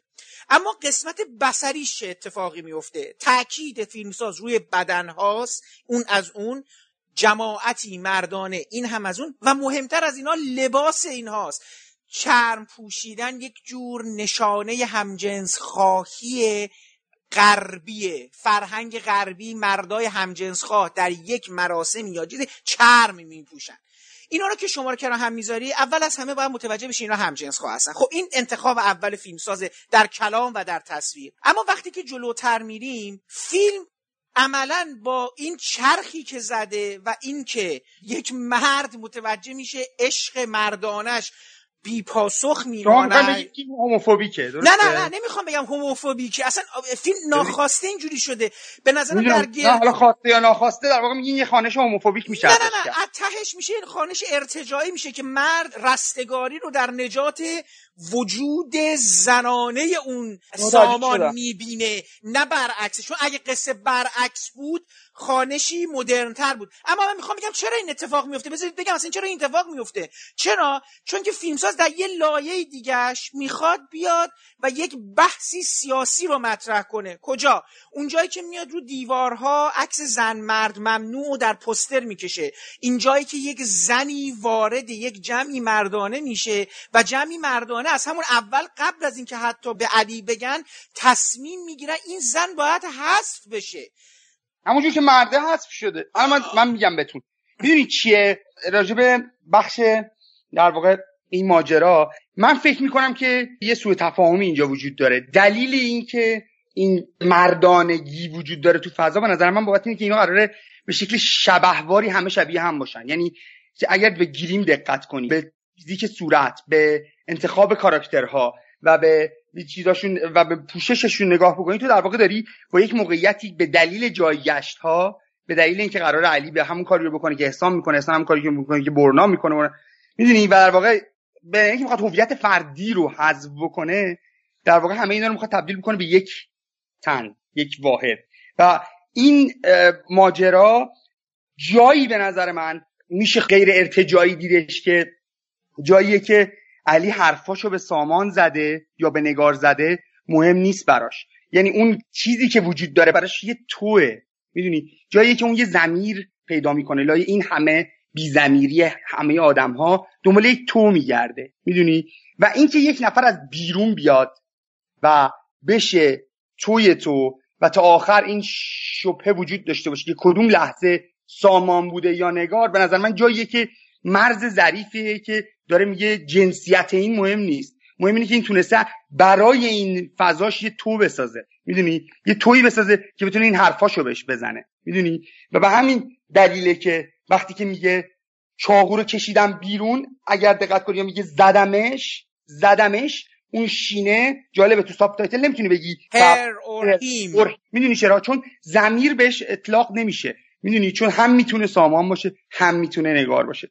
پس ما اون بخشی که در واقع این باشگاه مردانه این شانس رو به فیلمساز داده تا اینا رو تبدیل کنه به یک سری کاراکتری که به شکل شبهواری هیچ کدوم هویت فردی ندارن. و بخش دومش می‌تونه شبیه به این باشه که چون یک بیگانه ای بخواد بیاد بیرون در واقع یک توییه که به تقسیم شده بین یک زن و یک مرد و یک توی جامعه تری می‌سازه. برای خود من به دلیل اصلا توش حسی از نگاه هوموفوبیک ندیدم. بابت اینکه تا چون خود کاراکتر سامانم سر تیکه که پرواز می‌کنه و بلند میشه و دستشو میاره جلو همون اندازه قابلیت تاثیرگذاری و عشق رو داره و دائم تو رو به تردید میندازه که تو از کجا می‌دونی اون حق با نگاره یا تو از کجا می‌دونی که نگار اون داره درست میگه. حالا اون بعد بیاد به تو بگه که من من چه جوری بودم. و همیشه تو با این تردید روبروی به دلیل من فکر می‌کنم انتخاب نمی‌کنه فیلمساز که کفه ترازو رو به نفع این بکنه. قبول دارم که نقد فضای هوموفوبیک هست بابت مطلق های شلوار صورتی یا بابت نوع نگاهی که دارم به ماجرای بهزاد دورانی کاراکتر معلم و سامان. ولی توش در کنار این نگاهی که به نظرم نقد فضای هوموفوبیک جامعه ایرانه توش به شکل خیلی ظریفی تونسته این تعادل رو حفظ بکنه و این چیزی رو که داره criticize می‌کنه خودش در واقع آلودش نشه. می‌دونی؟ خب نبی جان شما از این ور این در مورد این انتخاب ها نظر چی هستش؟ حالا نه نه این چیزی که من به عنوان مثال بله بله. کلا انتخابی که فیلمساز برای فرمش انجام داده. چون در راستای این صحبت شما بودش که آیا ترجمان در حقیقت جهان بینی فیلمساز نگاه فیلمساز آنگونه که به جهان مینگرد آن چیزی در دل میگذره به لحاظ بسری پیاده شده به نظر حالا شما یه اشارتی کردید در مورد این شب و اینا ولی من حالا می‌خواستم از اگر این انتخاب رو به عنوان یک سرفصلی بگیریم برای که من توضیح دادم. می‌تونم اینجوری بگم که ببین استراتژی روایی که مکری انتخاب می‌کنه تو فیلماش مستلزم اینه که البته طبعا باور اون اینه که بدون هر گونه برشی دوربین همراه باشه با این استراتژی و ما بی هر گونه برشی این لوپ ها و چرخه ها رو همراه با دوربین طی بکنیم. من فکر می‌کنم ببین به رغم اینکه یه جور تکین بودگی این انتخاب می‌دونی به رغم اینکه فردیتش تشخصش جالبه برام و هیچ وقت هیچ مشکلی از این بابت نداشتم که این فیلم ها چرا برش نمی‌خورن چرا این فیلم ها در یه نمای طولانی نمایش داده میشن و غیره. مطلقا بحثم این نیستش که چرا اینجوریه چون این رو در قالب انتخاب او مد نظر قرار میدم و بعد از اینکه از ماهی و گربه به هجوم می‌رسیم می‌بینیم که او رو این انتخاب مصرتر هم هست و اساسا این انتخاب براش اونجوری که مرتزا توضیح میده فقط حتی یک انتخاب زیبا شناسانه نیست. بلکه فراتر از اونه و نگاه اون رو نسبت به جهان شاید حتی بتونه باستاب بده. اما فکر می‌کنم که در این حال این انتخاب یه محدودیت های ذاتی رو با خودش به دنبال میاره که مادامی که ما نه از یه جور قلم روی انتظایی تفکر یا قلم روی انتظایی ایده ها بلکه داریم از سینما صحبت می‌کنیم این محدودیت های ذاتی به چشم میان و باید بتونیم بهشون پاسخ یا منظورم از پاسخ دادن اینه که نمیشه بهشون فکر نکردش. ببین من دو تا از این محدودیت ها رو دارم می‌خواد ازشون نام ببرم. ببین یکی از این محدودیت ها اینه که خب طبعا وقتی که ما یه سری چرخه های روایی رو طراحی می‌کنیم و در قالب لوپ های مختلفی قرار این مسیرها و چرخه ها رو طی بکنیم و در بزنگاه های مشخصی به نقاط مشخصی برسیم این باعث میشه که یک تعجیل یا درستتر شاید اینجوری بگم. یک محدودیت تهدید تهدید با جیمی یک تهدید روایی اتفاق بیفته به خاطر اینکه تو باید بر مبنای زمانبندی های مشخص و مکانمندی های مشخص. در یه لحظه به یه مکان در یه لحظه به یه جا برسی و از یه و در یه لحظه از یه نقطه دیگه عبور بکنی. ببین این به نظر من محدودیتی که با خودش به دنبال میاره اینه که امیدوارم فقط چیزی که می‌خوام بگم در چارچوب این بحث دیگه خیلی نخنما شده نمی‌دونم شخصیت پردازی و اینجور چیزا فهم نشه. چون طبعا انتظار یه جور شخصیت پردازی مدل سینمای مثلا متعارف کلاسیکو از فیلم مکری ندارم. اما می‌خوام بگم که این محدودیتی که با خودش به دنبال میاره اینه که خیلی ساده یه چیزایی از دست میرن. ببین مثلا مرتزا الان خیلی راحت تو صحبت کردناش اسم کاراکترها رو تکرار می‌کنه. میگه مثلا علی، برنا و و و غیره. ببین ولی حقیقت اینه که تصورم اینه که این با بارها دیدن فیلم شاید ممکن بشه. یا زمانی که تو همراه با دیدن فیلم یک قلم تو دستت داشته باشی و حتی اسم این کاراکترها رو بنویسی یه جا. یعنی به این حتی به این در ساده ترین سطوح دارم صحبت می‌کنم. حتی به این سادگی تو اسم کاراکترها ممکنه تو یادت نبونه. کامیونیتی که تو این فیلم خلق میشه چرا بیشتر می‌خوام برگردم به یکی از بحثایی که تو part قبلی بهش اشاره کردم. باز بیشتر برای من یک data ی من میپذیرم به عنوان یک data ی داستانی که در یک community دارم به سر می‌برم از این آدم ها خیلی community رو نمی‌تونم حسش کنم لمسش کنم. ببین وقتی میگم community اولین باری که این فیلم رو دیدم این صحبتی بود که با امیر حسین سیادت داشتم. می‌گفتم که یه بار به فیلم Fight Club فکر کن. تو وقتی Fight Club تموم میشه اون کامیونیتی زیرزمینی رو تمام و کمال می‌تونی لمس کنی می‌تونی حسش کنی. به دلیل اینکه فیلم جاهایی این موتور روایت رو خاموش می‌کنه کاملا و اصلا میاد پایین میاد اون زیرزمین بر اینکه از زد و خوردها بر اینکه از خون شکیدن ها بر اینکه از نفرت ها و جست ها لذت ببره و تو رو در فضای اون کامیونیتی سهیم بکنه. ببین نکته که در مورد فیلم حجوم وجود داره اینه که من حتی هیچ وقت نمی‌فهمم این بازیه دقیقا چه شکلیه. یعنی فیلم فرصت این رو یا تعجیل روایت ضرورت رسیدن به بزنگاه ها این فرصت رو در اختیار من قرار نمیده. من بتونم دو سه دقیقه یه دل سیر اصلا بازیه رو نگاه کنم. تو چجوری بین اینا پخش میشه؟ چجوری می‌دونن؟ از کدوم نقطه زمین می‌دونن؟ به کدوم نقطه اصلا بازی چی هستش دیگه؟ کلا آره، بازی آره ولی ببین البته فراموش نکنیم اینجا صحبت سر این نیستش که بخوایم بگیم که چرا تو اینجوری نمی‌سازی یا حتما بردازی صحبت سر اینه که این چه یعنی انتخابی که تو کردی چه محدودیتی رو ممکنه به دنبال بیاره؟ من می‌خوام بگم نشون دادن اینها صرف یه جور تنفس کردن یا حالا موقتا حرکت روایت رو به حالت تعلیق در آوردن نیست بلکه اینها هم یک دستاوردی می‌تونن با خودشون داشته باشن. از دل همین وقت هاست که ممکنه یه سری مفاهیم زاده بشن. اون وضعیت های وجودی که ازشون صحبت کردم یا در سطوح خیلی ابتدایی تر چهره ها رو آدم ها راحت تر به خاطر بسپارن بازیگرها رو بتونن از هم دیگه تمیز بدن. بازیگرها تاکید می‌کنم نه کاراکترها. یعنی من بتونم بازیگرها رو با لمهاشون با تیکاشون با جستاشون بتونم از هم دیگه جدا بکنم. خب حالا با به کلامت یه چیزی بگم. مثلا من برای خودم برای اینکه یک برای که تو بار دوم و بار سوم یه تفکیکی فقط قائل بشم. حالا همین می‌خوام میگم رفت بدم به صحبت های مرتضی و شما در مورد این جستا بازیگر. یه نشانه گذاری برای خودم کردم. اونهایی که موهاشون فرفریه دقیقا شبیه فردی مرکوری شدن. اونهایی که ابرو تراشیده ها هستن که شبیه علی و یعنی خیلی جالبه. برای خودم هی میام یه جهان بسازم. اینجا نزدیک میشم به صحبت مرتضا ولی نه در جهت مثبتش در جهت منفیش. من همه چی هی برام شکسته میشه. هی سوال هایی که نمی‌تونم به خودم یعنی فیلم داره هی علیه خودش قیام هم می‌کنه. بله. من اول با این فکر می‌کنم که اینجا همه آدما تغییر می‌کنن یا نمی‌کنن ولی متوجه نمیشم چرا بعضیا بازیگر ثابتن و... چرا؟ من الان اینو خیلی نوید تو اگر فقط در حد یکی دو دقیقه دیگه. یه نکته دیگه هم می‌خواستم بگم و نقطه می‌ذارم. ببین بنابراین به نظر من یکی از محدودیت هایی که این مدل می‌تونه با خودش به دنبال داشته باشه اینه. اتفاقا یه بار جایی فیلم ویکتوریا نمایش داده می‌شد و شهرام موکری هم دعوت شده بود. میزبان محسن آذر بود. من در واقع تماشاچی بودم مثلا مخاطب بودم اونجا و کاری نبودم. ولی جالب بود برام شنیدن حرفای مکری به دلیل اینکه به حال داشت راجع به فیلمی صحبت می‌کرد که اونم بی هر گونه برشی ساخته شده بود. ولی من فکر می‌کنم که حتی می‌خوام بگم فراتر از مکری هر فیلمی که یه همچین استراتژی رو انتخاب می‌کنه با این محدودیت و طرفه. مثلا تو فیلم ویکتوریا که یه ذره بیشتر فیلم ژانره یعنی شما راحت تر می‌تونید طبقه بندیش کنید تو الگوهای ژنریک تو اون با این محدودیت ها طرفی. یعنی وقتی که اینا میرن اون بانک رو می‌زنن تو همش ویکتوریا دیگه درسته آره، ویکتوریا آره، که آره. واقعا فیلم بدیه من خب یه point ی رو از توش بیرون بکشم این که می‌دونی مثلا زمانی که اینا بانک زده میشه آره.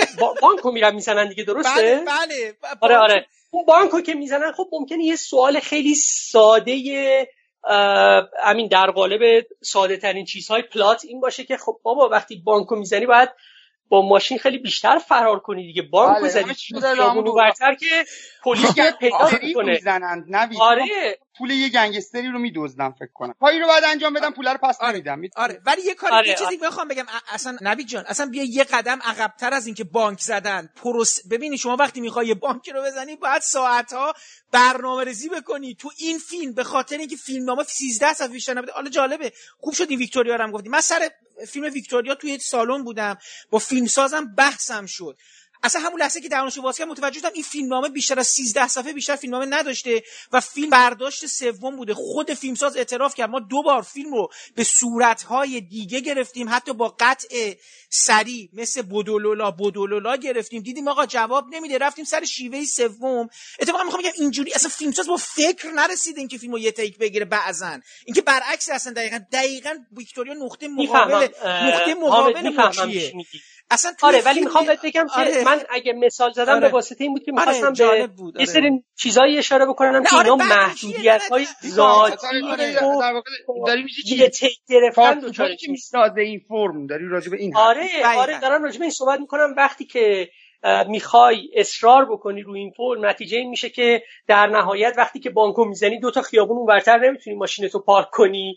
و خب خیلی ساده در چارچوب قواعد ژنریک مخاطب تو می‌تونه ساده ترین سوالا رو از تو بپرسه که خب برای چی اینجا پارک می‌کنی؟ بعد دورتر بری. خب مدل تو این محدودیت رو داره و تو نمی‌تونی این کارو بله. بکنی. یعنی محدودیت این مدل تو به ساده ترین انتظارات ژنریک نمی‌تونه پاسخ بده. اتفاقا فیلم دیگه ببخشید میونه کلامت. من فقط فیلم ببخشید نبی جان. من واسه صحبت فقط به یه نوع دیگه من این رو در فیلمی مثل قبیله هم می‌بینم. یعنی کاری که تو قبیله میاد انجام میده دوباره خیلی همه چی ساد... فیلم ترایبو میگم دیگه که بله بله. اونم فیلم یه تیک بیشتر یعنی در حقیقت سکانس پلان های طولانی داره برای اینکه شما اون ضرب شست تو انجام بدی همین چیزایی که شما داری میگی رو انجام بدی و حالا اومدی با آدمایی که در حقیقت ناتوان از حرف زدن هستن دیگه داری آره دقیقا ناشنوا و نا... ناتوان ناشنوا. آره هم ناشنوان هم دیگه نمی‌تونن صحبت کنن. این دوتا رو اومدی یه فیلمی ساختی با یه سکانس پلان و عملا خودتو در یک جهانی قرار میدی معلومه بعد خیلی چیزا رو از دست بدی. من اتفاقا می‌خوام اینو دوباره در تایید صحبت های شما بگم. بله اینو در فیلم های دیگه هم می‌تونی ببینی که هر کی چه کار می‌کنه وقتی که انتخاب می‌کنه یه درافت نگاهی این وسط وجود داره راه شهرام. بله. بله. نویدم می‌خواست به اون برسه تفاوته برسه. در واقع شهرام اونقدر باهوشه که نمیره تو بازی این که به توقعات ژنریک مجبور بشه به پاسخ دقیقاً. درسته. درست, درست میگم نوید. آره ولی فکر می‌کنم محدودیتی که از این لحاظ محدودیتی که مکری البته به زعم من شاید دوستداران فیلم اصلا موافق نباشن که این محدودیت گویین که منم مخالف فیلم نیستم صرفا فیلم فیلم محبوبم نیست. محدودیتی که مکی باش سر کار داره تو فیلم هجوم طبعا در یه سطح خیلی متعالی تری از محدودیت ژنریکی که فیلم مثل ویکتوریا باش سر کار داره. من محدودیت رو بیشتر همین بردم در چارچوب هم کامیونیتی و غیره. و یه نکته دیگه که فقط دلم می‌خواست اضافه بکنم و واقعا دیگه نقطه رو بذارم اینه که یه چیزی مرتضی تو اشاره کردی اینکه فیلم های مکری لحظه های سینفیلی داره شامل تکیه کلام ها و لحظه های خیلی شخصی و خصوصی که یه جور کالت می‌سازه و مخاطبای بله، خودش رو پیدا می‌کنه اون کلمات رو استفاده می‌کنن و غیره. ببین باز البته نمی‌تونم مخالفت بکنم. خاصیت آره. داره. می‌دونی؟ چون درست. باعث میشه که تو فکر کنی اینو داری از یه زاویه دیگه می‌بینی. جستا مهم میشن می‌دونی؟ وقتی اینقدر تکرار تو لوپ هست فیزیکا مهم میشه. می‌دونی؟ اون به شکل خیلی هوشمندانه ای داره سعی می‌کنه فیلم کالت بسازه و در واقع در خدمت جست ها از خیر بخش روایی خیلی موقع میگذره. ببین من گرچه با در نیت با تو همراهم و فکر می‌کنم این اتفاق قرار بیفته ولی باز مرتضا فکر می‌کنم مدل اجرا و تعجیل ها و ضرورت های اجتناب ناپذیر روایی و زمانی گاهی اوقات بر ضد این عمل می‌کنه. یعنی چیزی که تو در خصوص این لحظه های شخصی و صمیمی سینفیلی میگی به نظر من بیشتر از دل شاید مدل تارانتینو بیرون بیاد تا از دل مدل نولان. چرا این دوتا رو مثال زدم؟ به خاطر اینکه تو تو مدل تارانتینو به رغم اینکه گاهی اوقات با این چرخه های روایی با رفت و برگشت و غیره مواجه هستی ولی یه جور یلگی و رهایی داری توی سری از لحظه ها که همه چیز تعطیل میشه و به عنوان مثال مثلا Pulp Fiction. دو تا کاراکتر تصمیم می‌گیرن با همدیگه برقصن به همین سادگی. از دل اینا به نظر می‌رسه که این ژست ها و تک کلام ها راحتتر تو ذهن مخاطبان و شیفتگان ثبت میشه. تا زمانی که ما حالا باز اگه نولان رو مثال زدم به این دلیله تا زمانی که ما در دل یک ضرورت و استرار دیگه ای بخوایم اینا رو خلق بکنیم فکر می‌کنم اون بر ضد این عمل می‌کنه و گاهی اوقات باعث میشه که این لحظه های سینفیلی این تکه کلام ها نتونن اون کارکرد حقیقی خودشون رو پیدا کنن. فکر می‌کنم که یه نکته خیلی ظریفی وجود داره توی نگاه توی مدل نگاه کردن این فیلم که توی فیلم خودش آدرسش رو داده در واقع فیلم از روی یک پلانی از یک آسمون شروع میشه و بعد میاد و میچسبه به سر عبد و تا پایان فیلم تا قطع ازش جدا نمیشه. درسته؟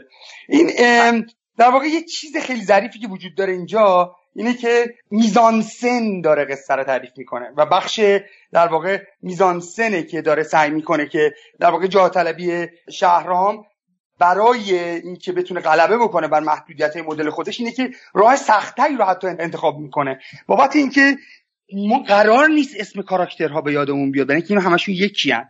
ما قرار نیست تفاوتی در صورتها باشه چون گیریم ها یکیه ما قرار نیست در واقع از طریق راه های آشنا سینمایی بازی روایی رو ادامه بدیم. می‌دونی به نظرم چجوری باید تماشا بشه. بابت کاری که در واقع ریز به شکل وسواسگونه شهرام دقیق انجامش میده تو ارتباط میزان سنی یعنی فیلم کاملا در سه سطح داره کار می‌کنه. شما اگه لوکیشنی که همه جمع میشن و دختره در واقع میپره اون لوکیشن سالن اصلی استادیوم رو. در نظر بگیریم یه موقعیت ابتدایی داریم. که میشه جمع شدن اینها و بابک کریمی میاد راجع به پلیس در واقع داره توضیح میده که حالا می‌خوایم یه بار موقعیت رو بازی کنیم.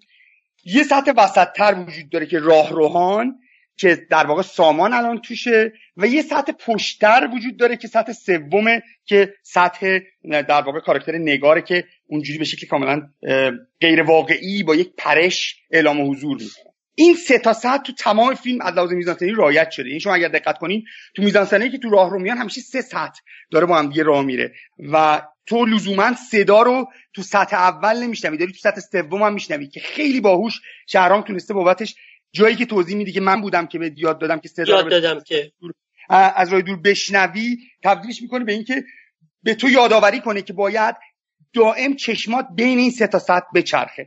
و در واقع فیلم با جایگشتاش با عوض شدن کاراکترها و با میزانسنش میره تو سطح دوم میشه کاراکتر بعدی میره تو سطح سوم پیش دختره میره و در واقع همش داره برعکس مایی گربه که میزانسنش میزانسن دواریه کاملا ما با یک فیلمی رو بریم که بسیار میزانسن پیچیده میلیمتری در عمق داره. یعنی پرسپکتیو داره توش کار می‌کنه.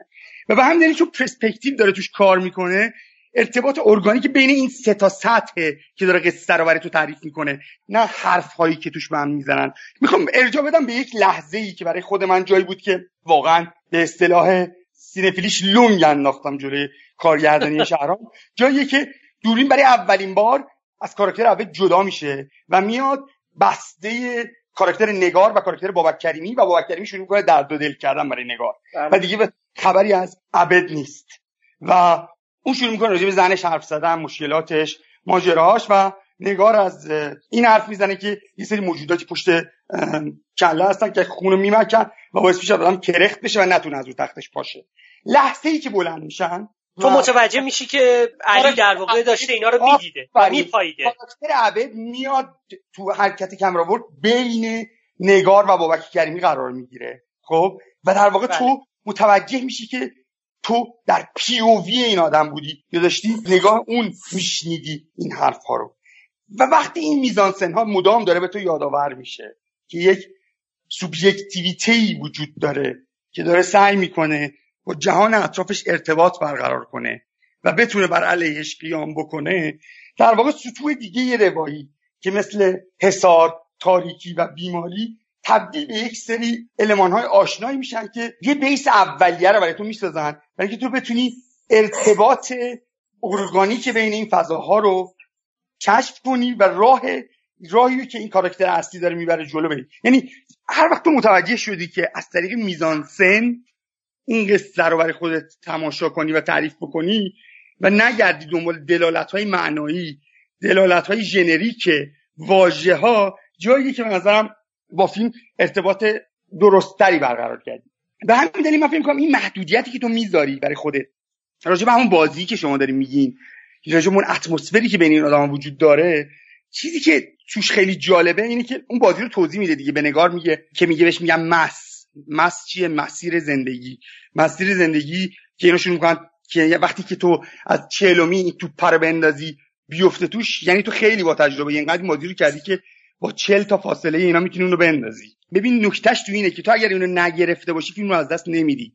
شهرام هیچ جا دیتایی در فضاش قرار نمیده که تو با از دست دادنش نتونی با فیلم دیگه ارتباط برقرار کنی. مثل در واقع مدل فرهادی در واقع تبدیل به گپ نمیشه که تو اگر مثلا نخونیش یا به شکل اتفاقی متوجهش نشی نتونی توی فیلم و توی ماجراش بری. من اون کامیونیتی می‌دونی چجوری باش ارتباط گرفتم نوید؟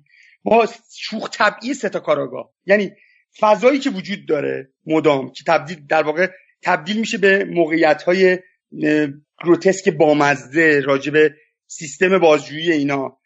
جستایی که این ستا دارن مدلی که اینا برخورد می‌کنن با بچه ها می‌دونی؟ من در واقع این کامیونیتی رو اینا رو جدا از بچه ها نمی‌بینم. می‌دونی؟ این سه کله پوکی که وجود داره به نظرم باعث شده که یه چیز یه اتمسفری اون تو خلق کنه که جبران کنه. این عدم فردیتی که تو فضای بچه ها وجود داره. چون بچه ها در واقع همشون قرار یکی باشن قرار دیالوگای همدیگه رو تکرار کنن.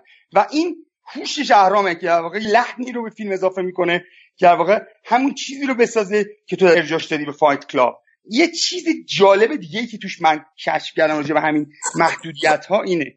به نظر من چرا هجوم قله باید اینه که سخت ترین چیزهایی که تو فکر می‌کنی تو اگر درگیرش بشی در واقع خیلی هم ریسکش زیاده هم ممکنه چی ارتباط نگیره رو به شکل خیلی جاه طلبانه شهرام بر میداره و در واقع با وحدت میزانسنیش و مصمم بودنش روی زرافت های میزانسنی و زرافت های اجرایی و زرافتی که تو بازی وجود داره و تو موسیقی وجود داره نمیترسی از اینکه در واقع قصه روایی پرپراپیمون روون رو ندی به تماشاچیش و تکیه می‌کنی به این جست ها باعث میشه که فیلم تو پر از راز بشه.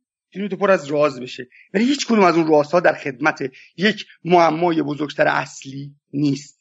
می‌دونی؟ در واقع همه اینها فقط ابهام هایی هستند که توی سینفیل می‌تونی در دفعات تماشا لذت ببری از باز کردنشون. ولی این باز کردن ها لزوما قرار نیست در نتیجه گیری کلیه تو خلل ایجاد کنه. چون فیلم ساده است. فیلم اگر به نریشنش فقط گوش بدی و میزان سنار رو تماشا بکنی قصهش خیلی ساده در تعریف کنه قصه یه آدمیه که بالاخره دوباره می‌خواد بدوه دوباره می‌خواد عاشق بشه. و یه چیزی که خیلی جالبه و می‌خواستم برای تو تعریف کنم نوید و حامد اینه که سه تا کاغذ وجود داره توی این فیلم. در واقع کاغذه. جایی که کاغذی که می‌ذاره پشت دستشویی بله. که توش نوشته که ما می‌خوایم با هم هم قسم بشیم. کاغذ که میزننش توی کمد ساده آخرین نفری که در واقع نوشته بوده که بعدا می‌بینی خودش تو position نویسندش هم هست. یه کاغذ کاغذی که به سامان میگه که توش چی نوشته بودی؟ که توش نوشته بودم که تو این کارو نکردی سعی کردم توضیح بدم به آدما که تو مقصر نیستی. و یه جایی وجود داره که این کادویی که در گروه شهرام ازش گرفتم یه جایی که جای توپق است که دختره توپق می‌زنه. عبد وایستاده دم کمد و میگه چی بود؟ عبد یه کاغذی رو ورق می‌زنه. و می‌خونه براش دیالوگو و اون دیالوگو تکرار می‌کنه. که همین توپق هم در لوپا تکرار میشه. که این کاغذ کاغذ فیلم نام است. در واقع جاییه که من بهش میگم نقش غلط. جاییه که تو چون اون کمد که کمد صادق نیست. یه چیزی رو از جهان بیرون وارد لوپت کردی. یک خللی ایجاد کردی تو این سازه. که لزوما تو فضای علت و معلولی فیلم تو کار کار نمی‌کنه. یعنی تمام پوزی که فیلم های شهرام تا هجوم می‌دادن بینقص بودن سازه بود که میساخت. لوپ ها سر تایماشون هم دیگه می‌رسن. تکرار جستا دقیقه در عین اینکه یه تک گرفته شده و شانس تکرار وجود نداره. و تقلب سینمایی هم کمکش نمی‌کنه. و اینکه یک ذهن ریاضیوار به نوعی بیمارگون وجود داره که مولای درزش نمیره رو دائم به رخ می‌کشه. و این کاغذ چیزیه که در واقع به نظر می‌رسه معلف گذاشته. برای اینکه پایه این سازه ای رو که درست کرده ناهمگون کنه. می‌فهمی چی میگم؟ و غلط توش ایجاد کنه. در واقع سه تا کاغذها دیگه با هم نمی‌خونن. یک کاغذی وجود داره که تو این جهان علت و معلولی خوانده نمی‌شود. دلالت به چیزی نمی کند جایی از جهان بیرون آمده است.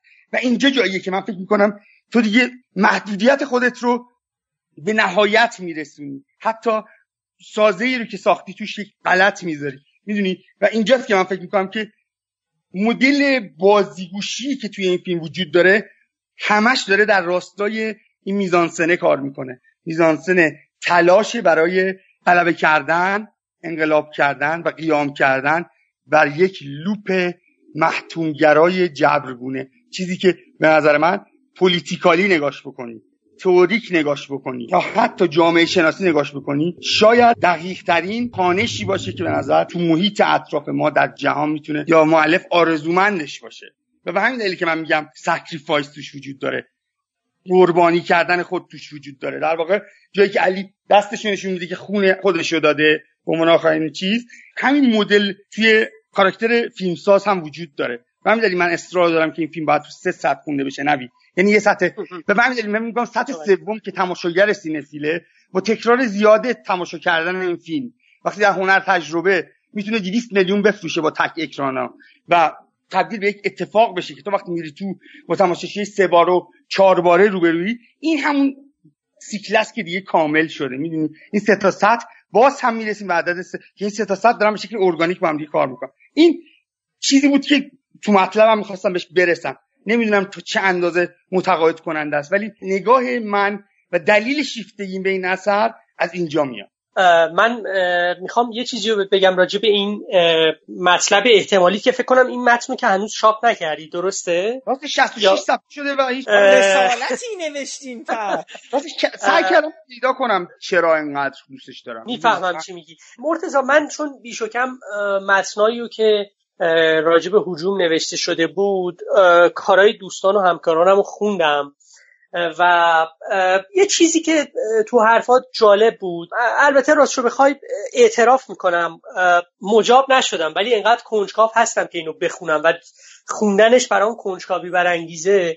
اون جایی که صحبت از یه جور تنش بین سوبژکتیویته کاراکتر علی و ابجکتیویته هندسه فیلم می‌کردی. و اینکه اون شکافه. می‌دونی چرا اینو دست روش می‌ذارم؟ به خاطر اینکه اینجا اونجاییه که احتمالا چون بازم پای به یه معنا همین تمهیدات و ابزارهای سینمایی وسط میاد. تو این تنش رو از طریق voice که می‌خوای تبیینش کنی. برای من خواستم مثلا همین جا بهت بگم.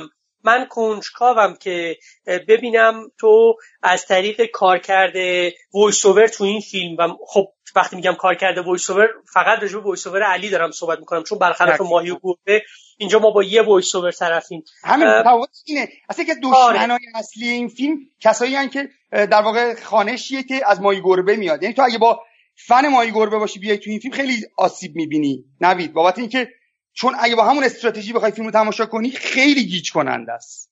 یعنی که ضربه‌ای که هجوم می‌خوره بابت تصور آشنایی که از خوندن ماهی گربه وجود داره و چون یه تیکه آدما فکر می‌کنن باید همون مدلی بخوننش. ببین به حال به نظر من این تنشه جای خیلی جالبی که روش دست گذاشتی. الان هم ازت کامل شنیدم و فکر می‌کنم یه جور همین می‌خواستم بگم پیاده کردن این که تو اینو پیاده کردی میگی متنی در واقع آماده است. خب خوندن شاید یه راه دیگه ای رو در مواجهه با هجوم باز بکنه و بتونه به بحث‌های بیشتری دامن بزنه. امیدوارم امیدوارم واقعا. چون فکر کردم اینو که آدما راجبش کمتر حرف زدن. یعنی یا معتقدین رفتن به سمت اینکه اون هندسه رو بررسی کنن بله، و بله. ریاضیشو در بیارن. یا آدما سعی کردن در واقع اونو تبدیل کنن به موقعیت صرفا سوبژکتیو و وهمالود و تبدیلش کنن به یک خانش ادبیاتی. بخاطر همین من فکر تمام نکته شهرام این بندبازیه که بین این دو نگاه می‌کنه. و به همین دلیله که اون قطع انقدر مهمه. چون می‌تونه بره تو چمدون. ولی من خودم هم شخصا اینو بگم که واقعا واقعا منتظرم که ببینید من همینقدر که برای این فیلم لحظه شماری کردم برای فیلم بعدی مکری هم لحظه شماری می‌کنم. ولی اونجا خیلی یعنی چون احساس می‌کنم همین چیزهایی که شما فرمودید داد و ستده. فیلم هجوم با ماهی و گربه هست و نیست. یعنی من همونقدر موافقم با شما که فیلم مسیر دیگری از ماهی و گربه رو میره. در عین حال من شخصا احساس می‌کنم که یه جوری در ناخودآگاه کارگردان یک فیلمی می‌خواسته مثل ماهی گربه بسازه با مخاطبی اتفاقا وسیعتر. این پیچیدگی از هوشمندیش داره میاد. ولی قرار نبوده مخاطبای این فیلم کمتر بشن چه در داخل چه در خارج.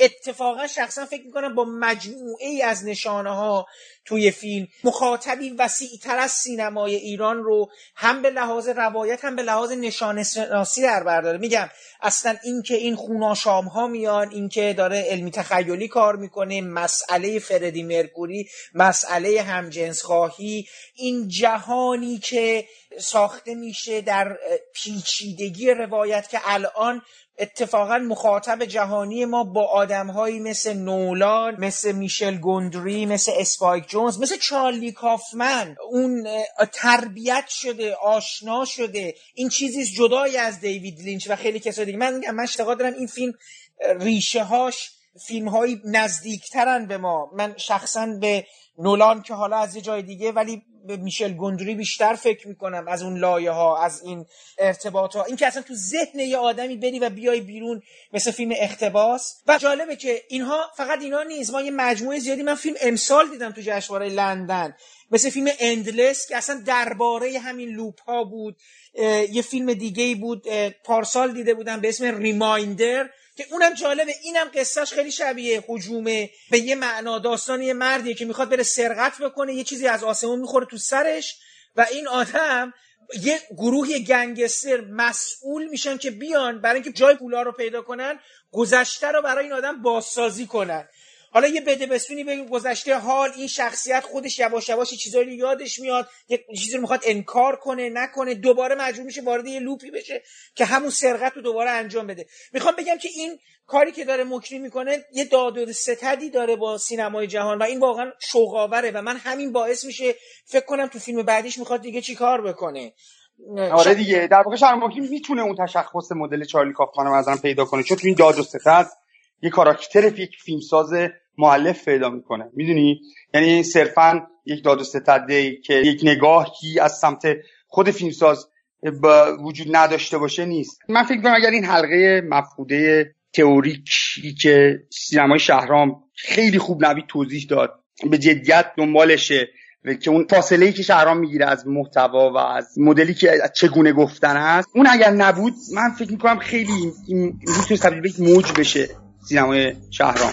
و همیشه برای من این سوال یا این حسرت هست که وقتی تو به این فکر می‌کنی که یک کانری لانگلوهایی بوده که تروفو رو از زندان در میاره پنج تا آدم بودن که با بازم می‌رفتن توی زیرزمین نموری نیکولاس ری و هاکس رو تبدیل می‌کردن به سینماگرای معلف واقعا احتیاج به یک تعداد عظیم فیلمساز نیست. فقط با یه سری نگاه های بدون قرض درست به این تلاش و به این عزم این مدل سینما واقعا می‌تونه سینمای ایران از این لوپ خودساخته تعهد اجتماعی هایپر رالیستی ریشه در نورالیسم ایتالیا در بیاد و ما با یه فیلم های روبروشیم که نگاه های تازه ای دارن.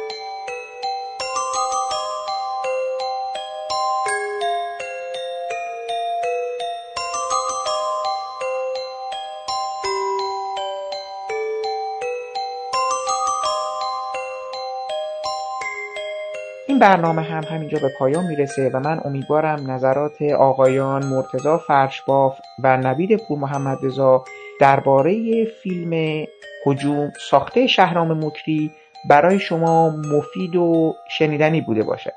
من البته همچنان در برنامه دیگر با آقای روبرت سافاریان درباره این فیلم وارد گفتگو شدم که از شما دعوت می‌کنم شنونده نظرات ایشون هم باشید.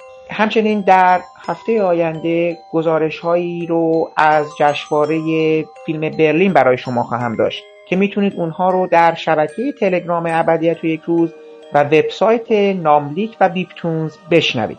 پیش از خدافزی باید از زحمات آقای محمد شکیبا که تدوین این پادکست رو به عهده داشتن تشکر کنم و برای رعایت نصف نیمه حق معلف از قطعاتی که از اونها در این پادکست استفاده کردیم نام ببرم. موسیقی تیتراژ به عنوان رقص گدایی از های گروه کلزماتیکس هستش و برگرفته شده از آلبوم جنزده باقی قطعات عبارتند از بخشهایی از های فیلم هجوم با صدای عبد آبست و همراهی موسیقی متن فیلم ساخته میلاد موحدی. بخشهایی از موسیقی استفاده شده در فیلم محدوده دایره از ساخته های فیلیپ گلاس. و من برای پایان این پادکست هم موسیقی عنوانبندی پایانی فیلم ماهی و گربه رو برای شما انتخاب کردم از ساخته های گروه پالت که امیدوارم از شنیدن اون لذت ببرید. تا برنامه آینده ابدیت و یک روز خدا حافظ و با هم گوش می‌کنیم به موسیقی عنوانبندی پایانی فیلم ماهی و گربه از ساخته های گروه پالت.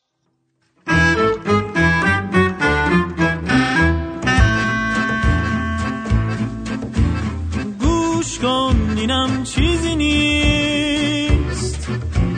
جز این چاره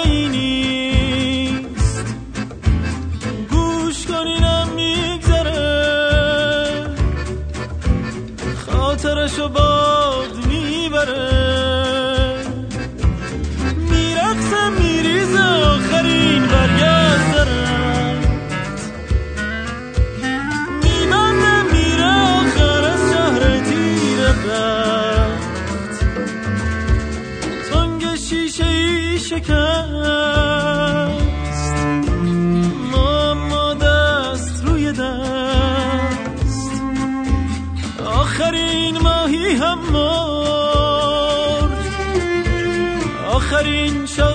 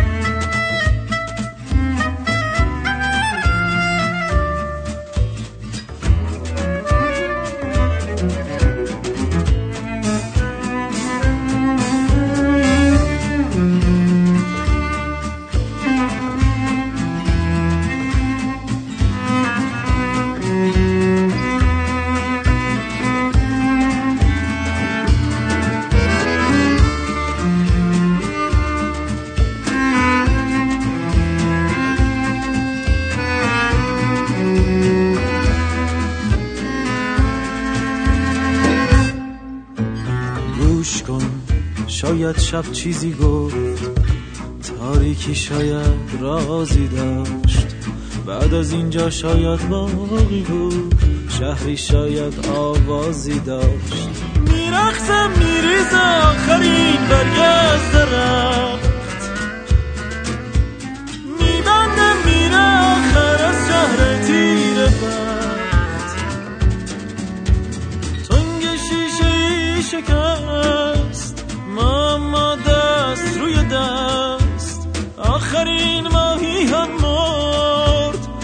آخرین شاخه پژمرد باد ما را با خود خواهد برد یاد ما را در خود خواهد داشت.